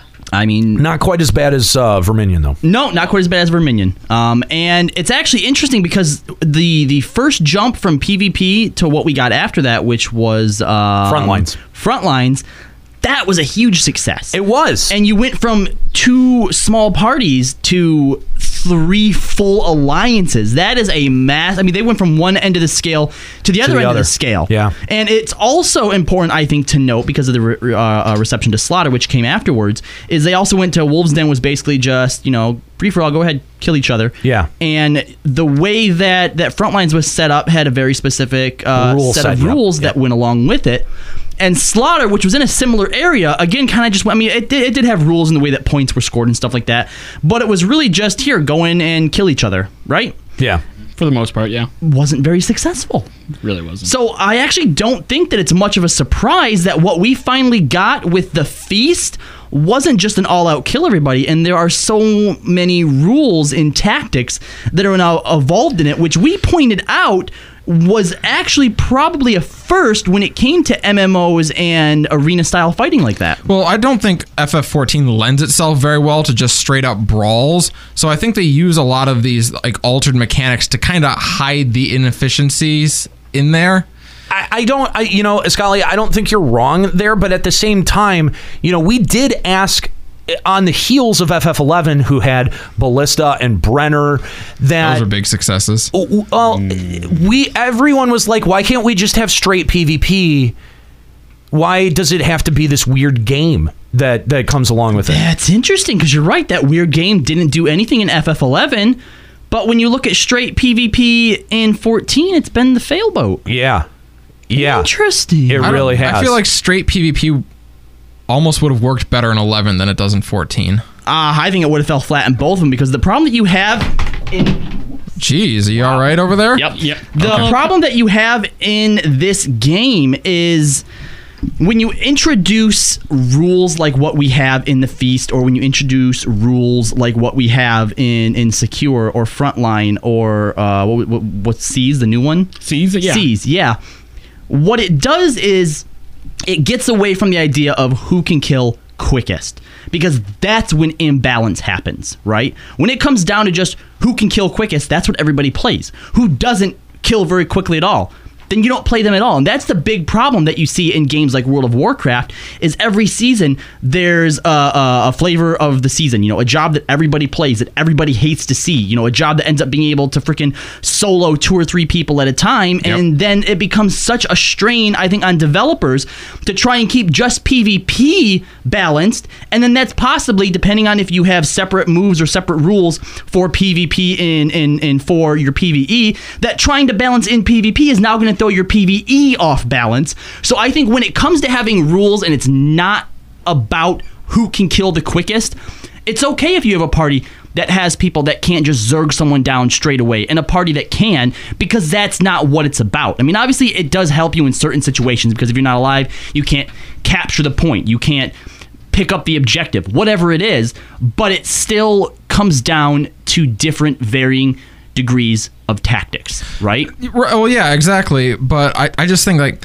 you look at FF14 and and FF11, I guess to a lesser extent, like. You, you said it like the neither of those systems was designed for you to fight another person. Both those systems were designed solely with PVE content in mind. Mm-hmm. So when they tried to adapt it to PvP in one game, it worked I guess in four, I, in 14 it's it was functional, I guess, but it wasn't particularly fun. In 11 they never even bothered to try it. Uh-huh.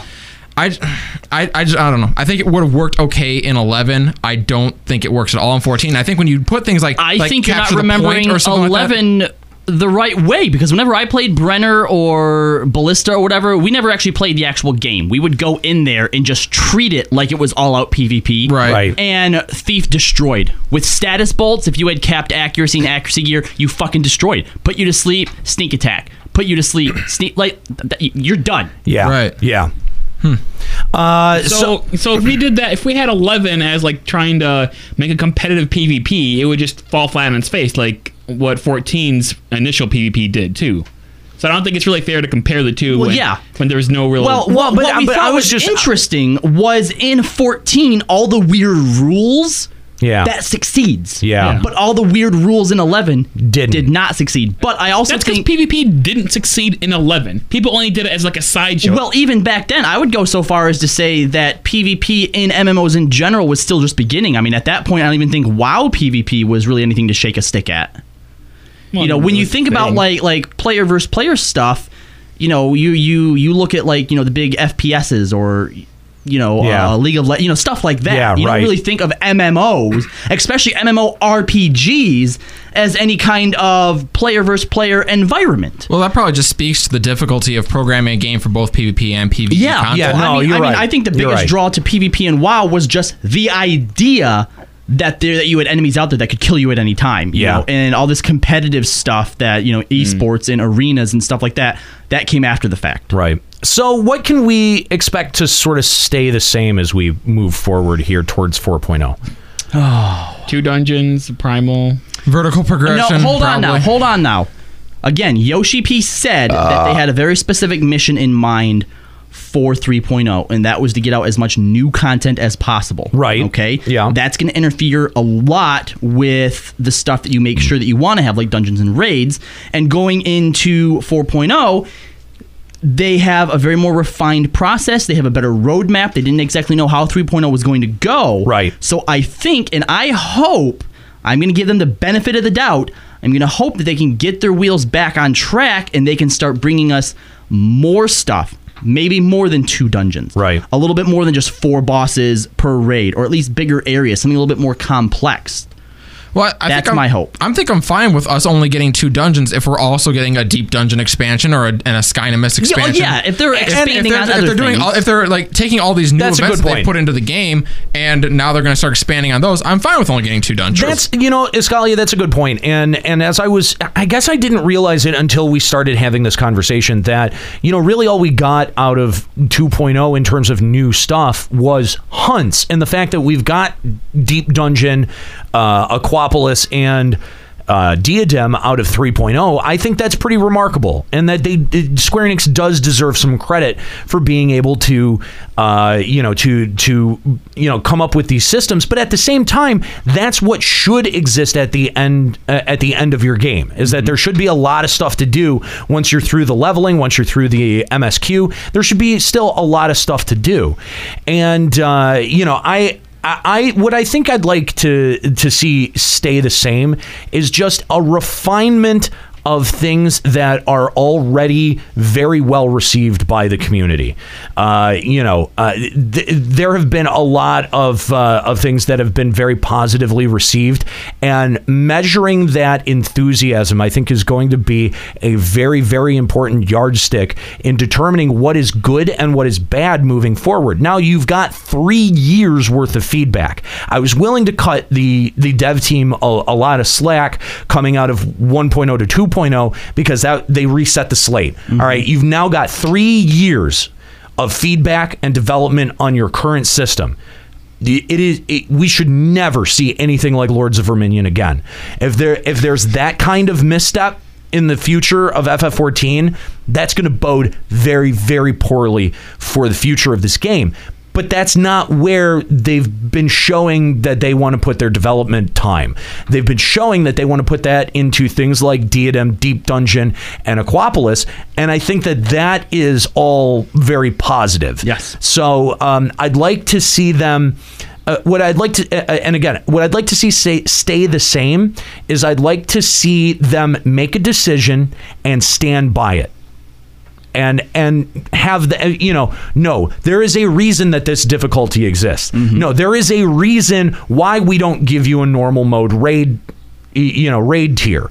No there is a reason why we're not going to give you a jumping potion and this is why. Mm-hmm. Because when you say that especially if it's coming from Yoshi P I think that that sets the audience expect it sets our expectations to where you know like we can think we can think a move by Yoshi P is good or bad, but in the end, like there is so much faith in him from the community that if he said, "No, we're doing this because it's a good idea and it's good for our game," I think that he still has the majority of the public behind him and those Yes. decisions like that. If he comes out and publicly says that stuff instead Yeah. of just thinking behind closed doors, no, no, no, it's fine. That's one like yeah, Right. people are gonna still complain and bitch about it, but when he does come out and publicly says, "Look, it's working as intended. Yep, we're watching. Yep." Keep trying. The live letter should stay the same. That's the stuff that, it, it- you know, in terms of real improvement from Square Enix, I think that that is where they've shown the most in the willingness to reach out to their community, to interact with their community, and to really make the community feel like it's a part of the game crafting process. I don't think that we ever felt like that in FF11.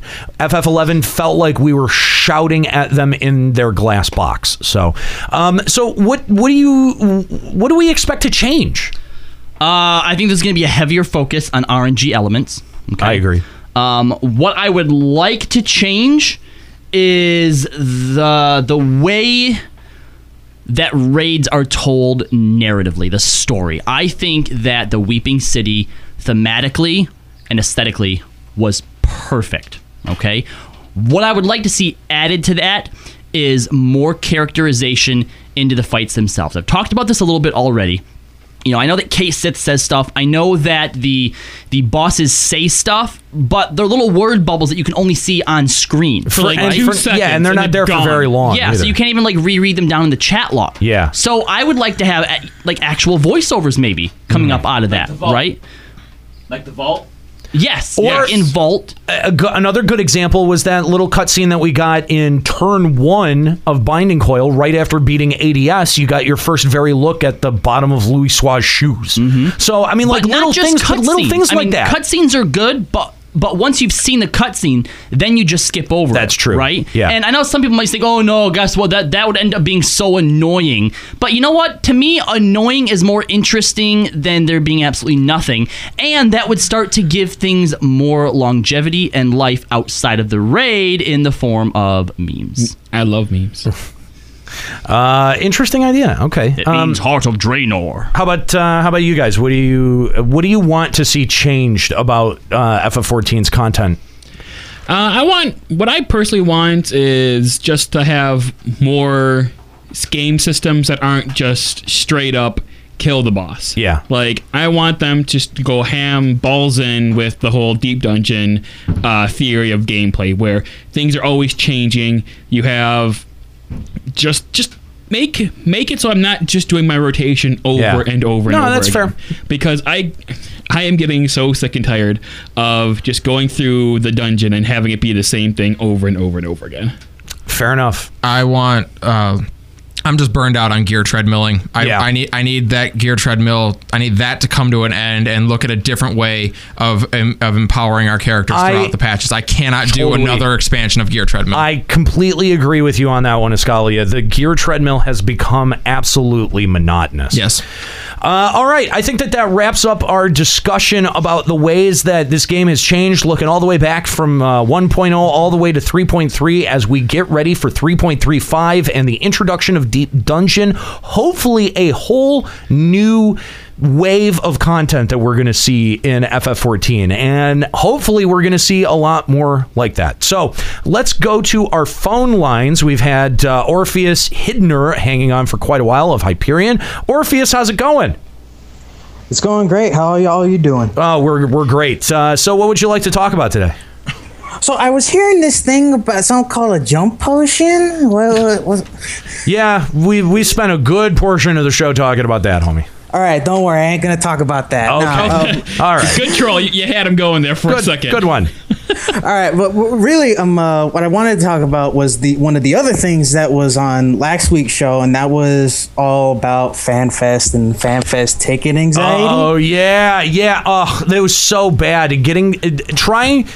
Like all of us, I think all five of us were at our computers, sitting down, ready to order tickets when it went live, and I wasn't. Uh, all just getting thrown into the queue, and then you you, you just you don't know. Like you had no idea what your place was, how long you were gonna have to wait, How many tickets were going to be Yeah, it available? was- it's yeah, an thank God too, because as it turned out, we only had like nine hours to spare. Yeah. Well, we didn't know that. Well, we Yeah, didn't know. know. But I mean, I, I would say that nine hours is a pretty hefty window for an event like that. I was going to say, I thought that it worked out a lot better than website crashes Yes. and they're sold out in five minutes. Yes. Oh, exactly. Yeah, absolutely. But yeah, so I wanted to chime in last week with my story, but I ended up missing the entire show last week because I was asleep for good reason. Womp womp. I, I had actually just gotten back that same morning from a week long vacation in Oh, okay. Vegas. Oh, nice, nice.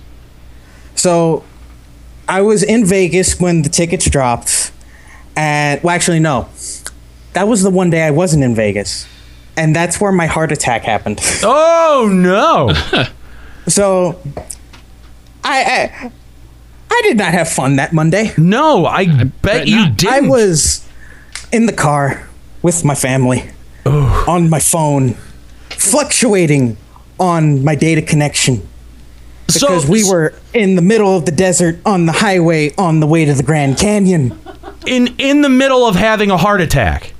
In, in the middle of all the all the crap with with with the virtual queue.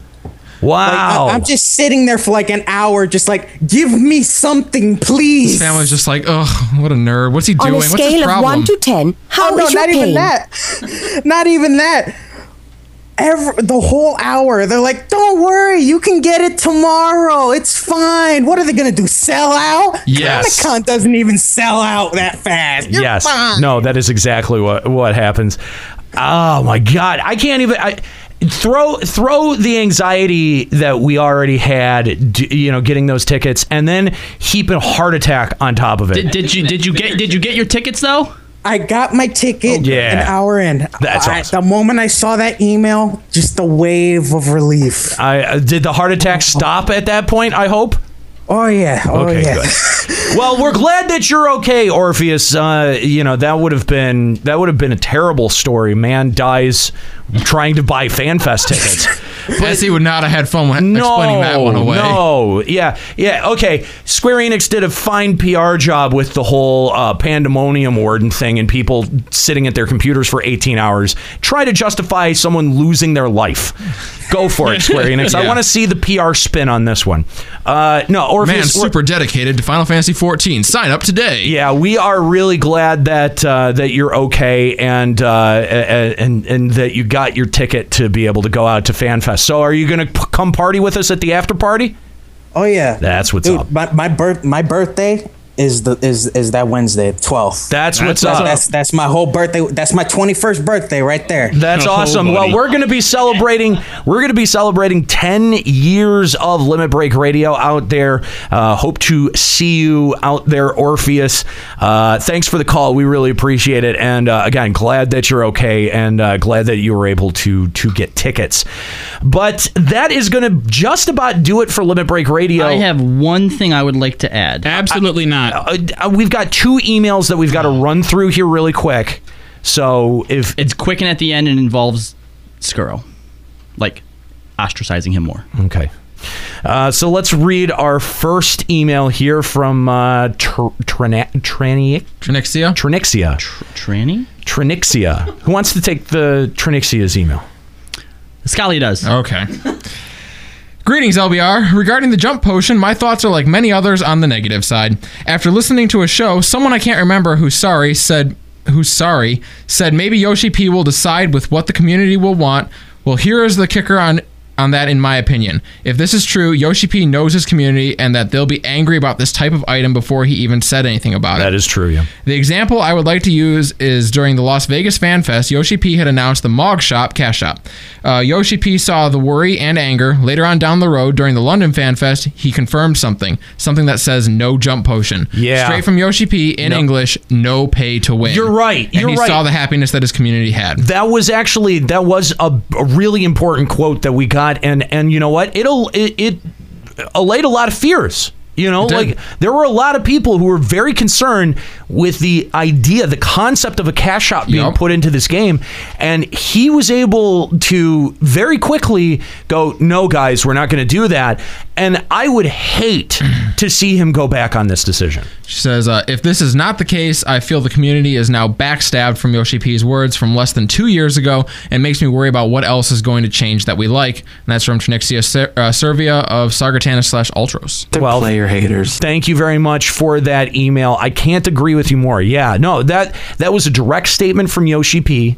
No and that pay was to win. That was very important, very very important, and I think that he should stick to his guns on that. I absolutely do. Yes.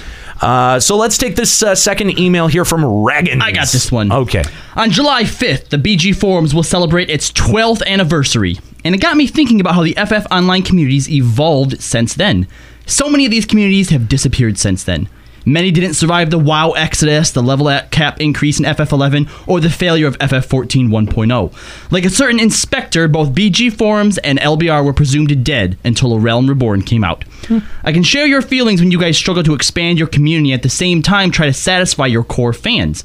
Aren't we doing the same thing when we criticize SE for pleasing too many casuals while letting the hardcore players down? That's exa- yes.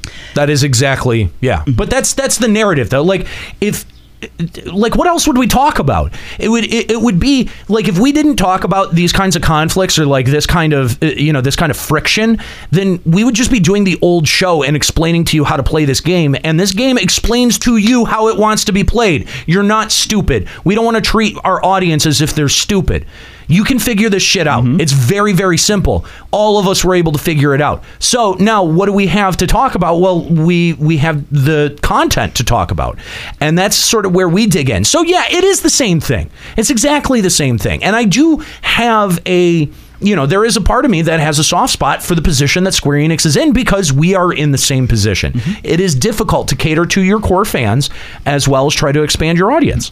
Anyway, I hope you guys don't mind if we party with you guys at the Fan Fest. Well, of course not. Yeah. We were able to secure, secure about a dozen of the tickets to the Fan Fest, and Matt Hilton will probably lose his jobs for letting so many BG and LBR staff members in. Hail to the king, baby. We've also got about a, a dozen About a people. dozen, yeah. Well, Matt, if you do lose your job, we have a couple intern positions open. At least one. P.S. I have a few copies of a Dojin which features a certain Aniro from Limit Break Radio. What?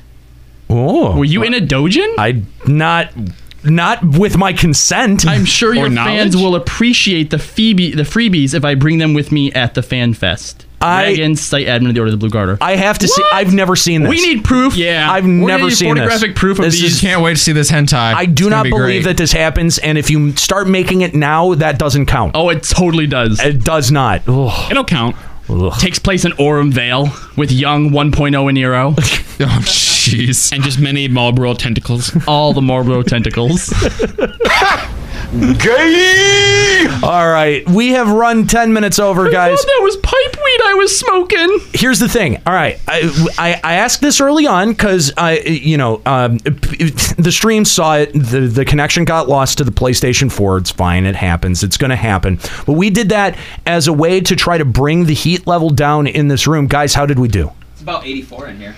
It's better. Yeah. It, I was gonna say, for me, because I've missed the past few, it seems like it normally is. So as hot as it's been outside the past few days, I assume this is a lot better. Yeah, I, I think I, I really do. I think that uh, that you know have doing the remote play thing is uh, is is really smart, um, and it worked out. I, I really do. I I don't think that it looked any worse.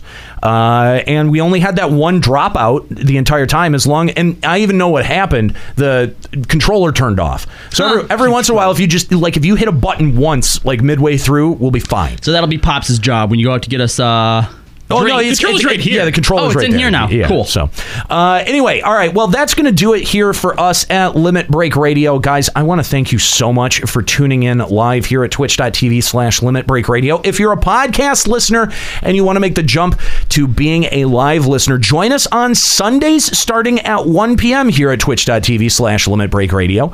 Uh, we will uh, be doing our show live, and you can call in and be a guest.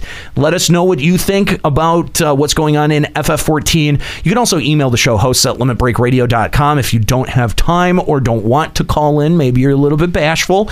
And uh, we've also got Twitter accounts at Limit Break Radio, Facebook.com slash Limit Break Radio. Make sure that you check out all of that. And uh, also, we've got our Patreon account, patreon.com slash Limit Break Radio. That's the way that all of our programming is supported. Guys, that's down to 1775 at the moment. We really want to see that come up above 2000 or else we're going to have to have some considerations on how we produce our content to be able to make sure that we're not running ourselves out of money. Yeah. So uh, if you haven't yet, if you've been a passive listener to Limit Break Radio, maybe you tune in every week, maybe you download the podcast every week, and you want to see uh, you want to see us maintain uh, you know our weekly content. schedules. You want to see Final Encounter Cast continue to grow, then head on over to patreon.com slash limit break radio right now.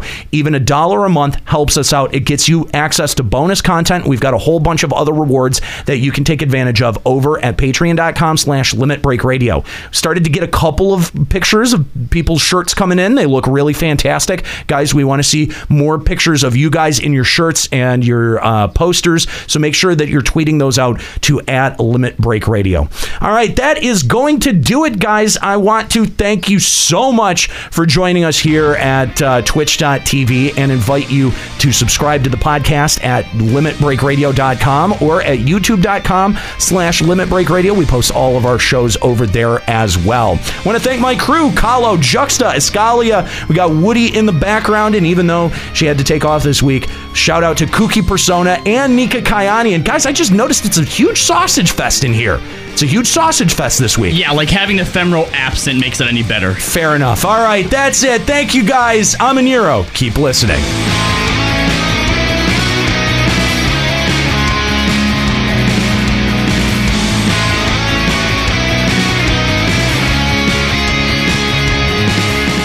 Limit Break Radio is a production of LimitBreakRadio.com and Bender Media Productions. Today's episode was produced by Kallo Landis and Kooky Persona. Final Fantasy XIV and Eorzea are trademarks of Square Enix. Funding for Limit Break Radio is provided by Miri Kennett, Captain Failboat, Zurian Urexin, Azura Giacho, Bianca Forwin, Kalina Ashsaber, Thor Carson, My Waifu, Satori Komeji, Darbykins, Sakura-chan, and fellow Limit Break Radio listeners. To support Limit Break Radio, visit patreon.com slash Limit Break Radio. Opening music in this episode from Daniel Lambie. Listen to Man with the Machine Gun and other great tracks at facebook.com slash Daniel Lambie Metal Gamer. Closing music in this episode provided by Husky by the Geek. Listen to this and other great Final Fantasy XIV and video game rock covers and original music at facebook.com slash Husky. In-game graphics for Limit Break Radio's Twitch stream are provided by Diamond Multimedia. Check out their line of AMD graphics cards and other hardware at diamondmm.com. Limit Break Radio and its hosts are solely responsible for its content.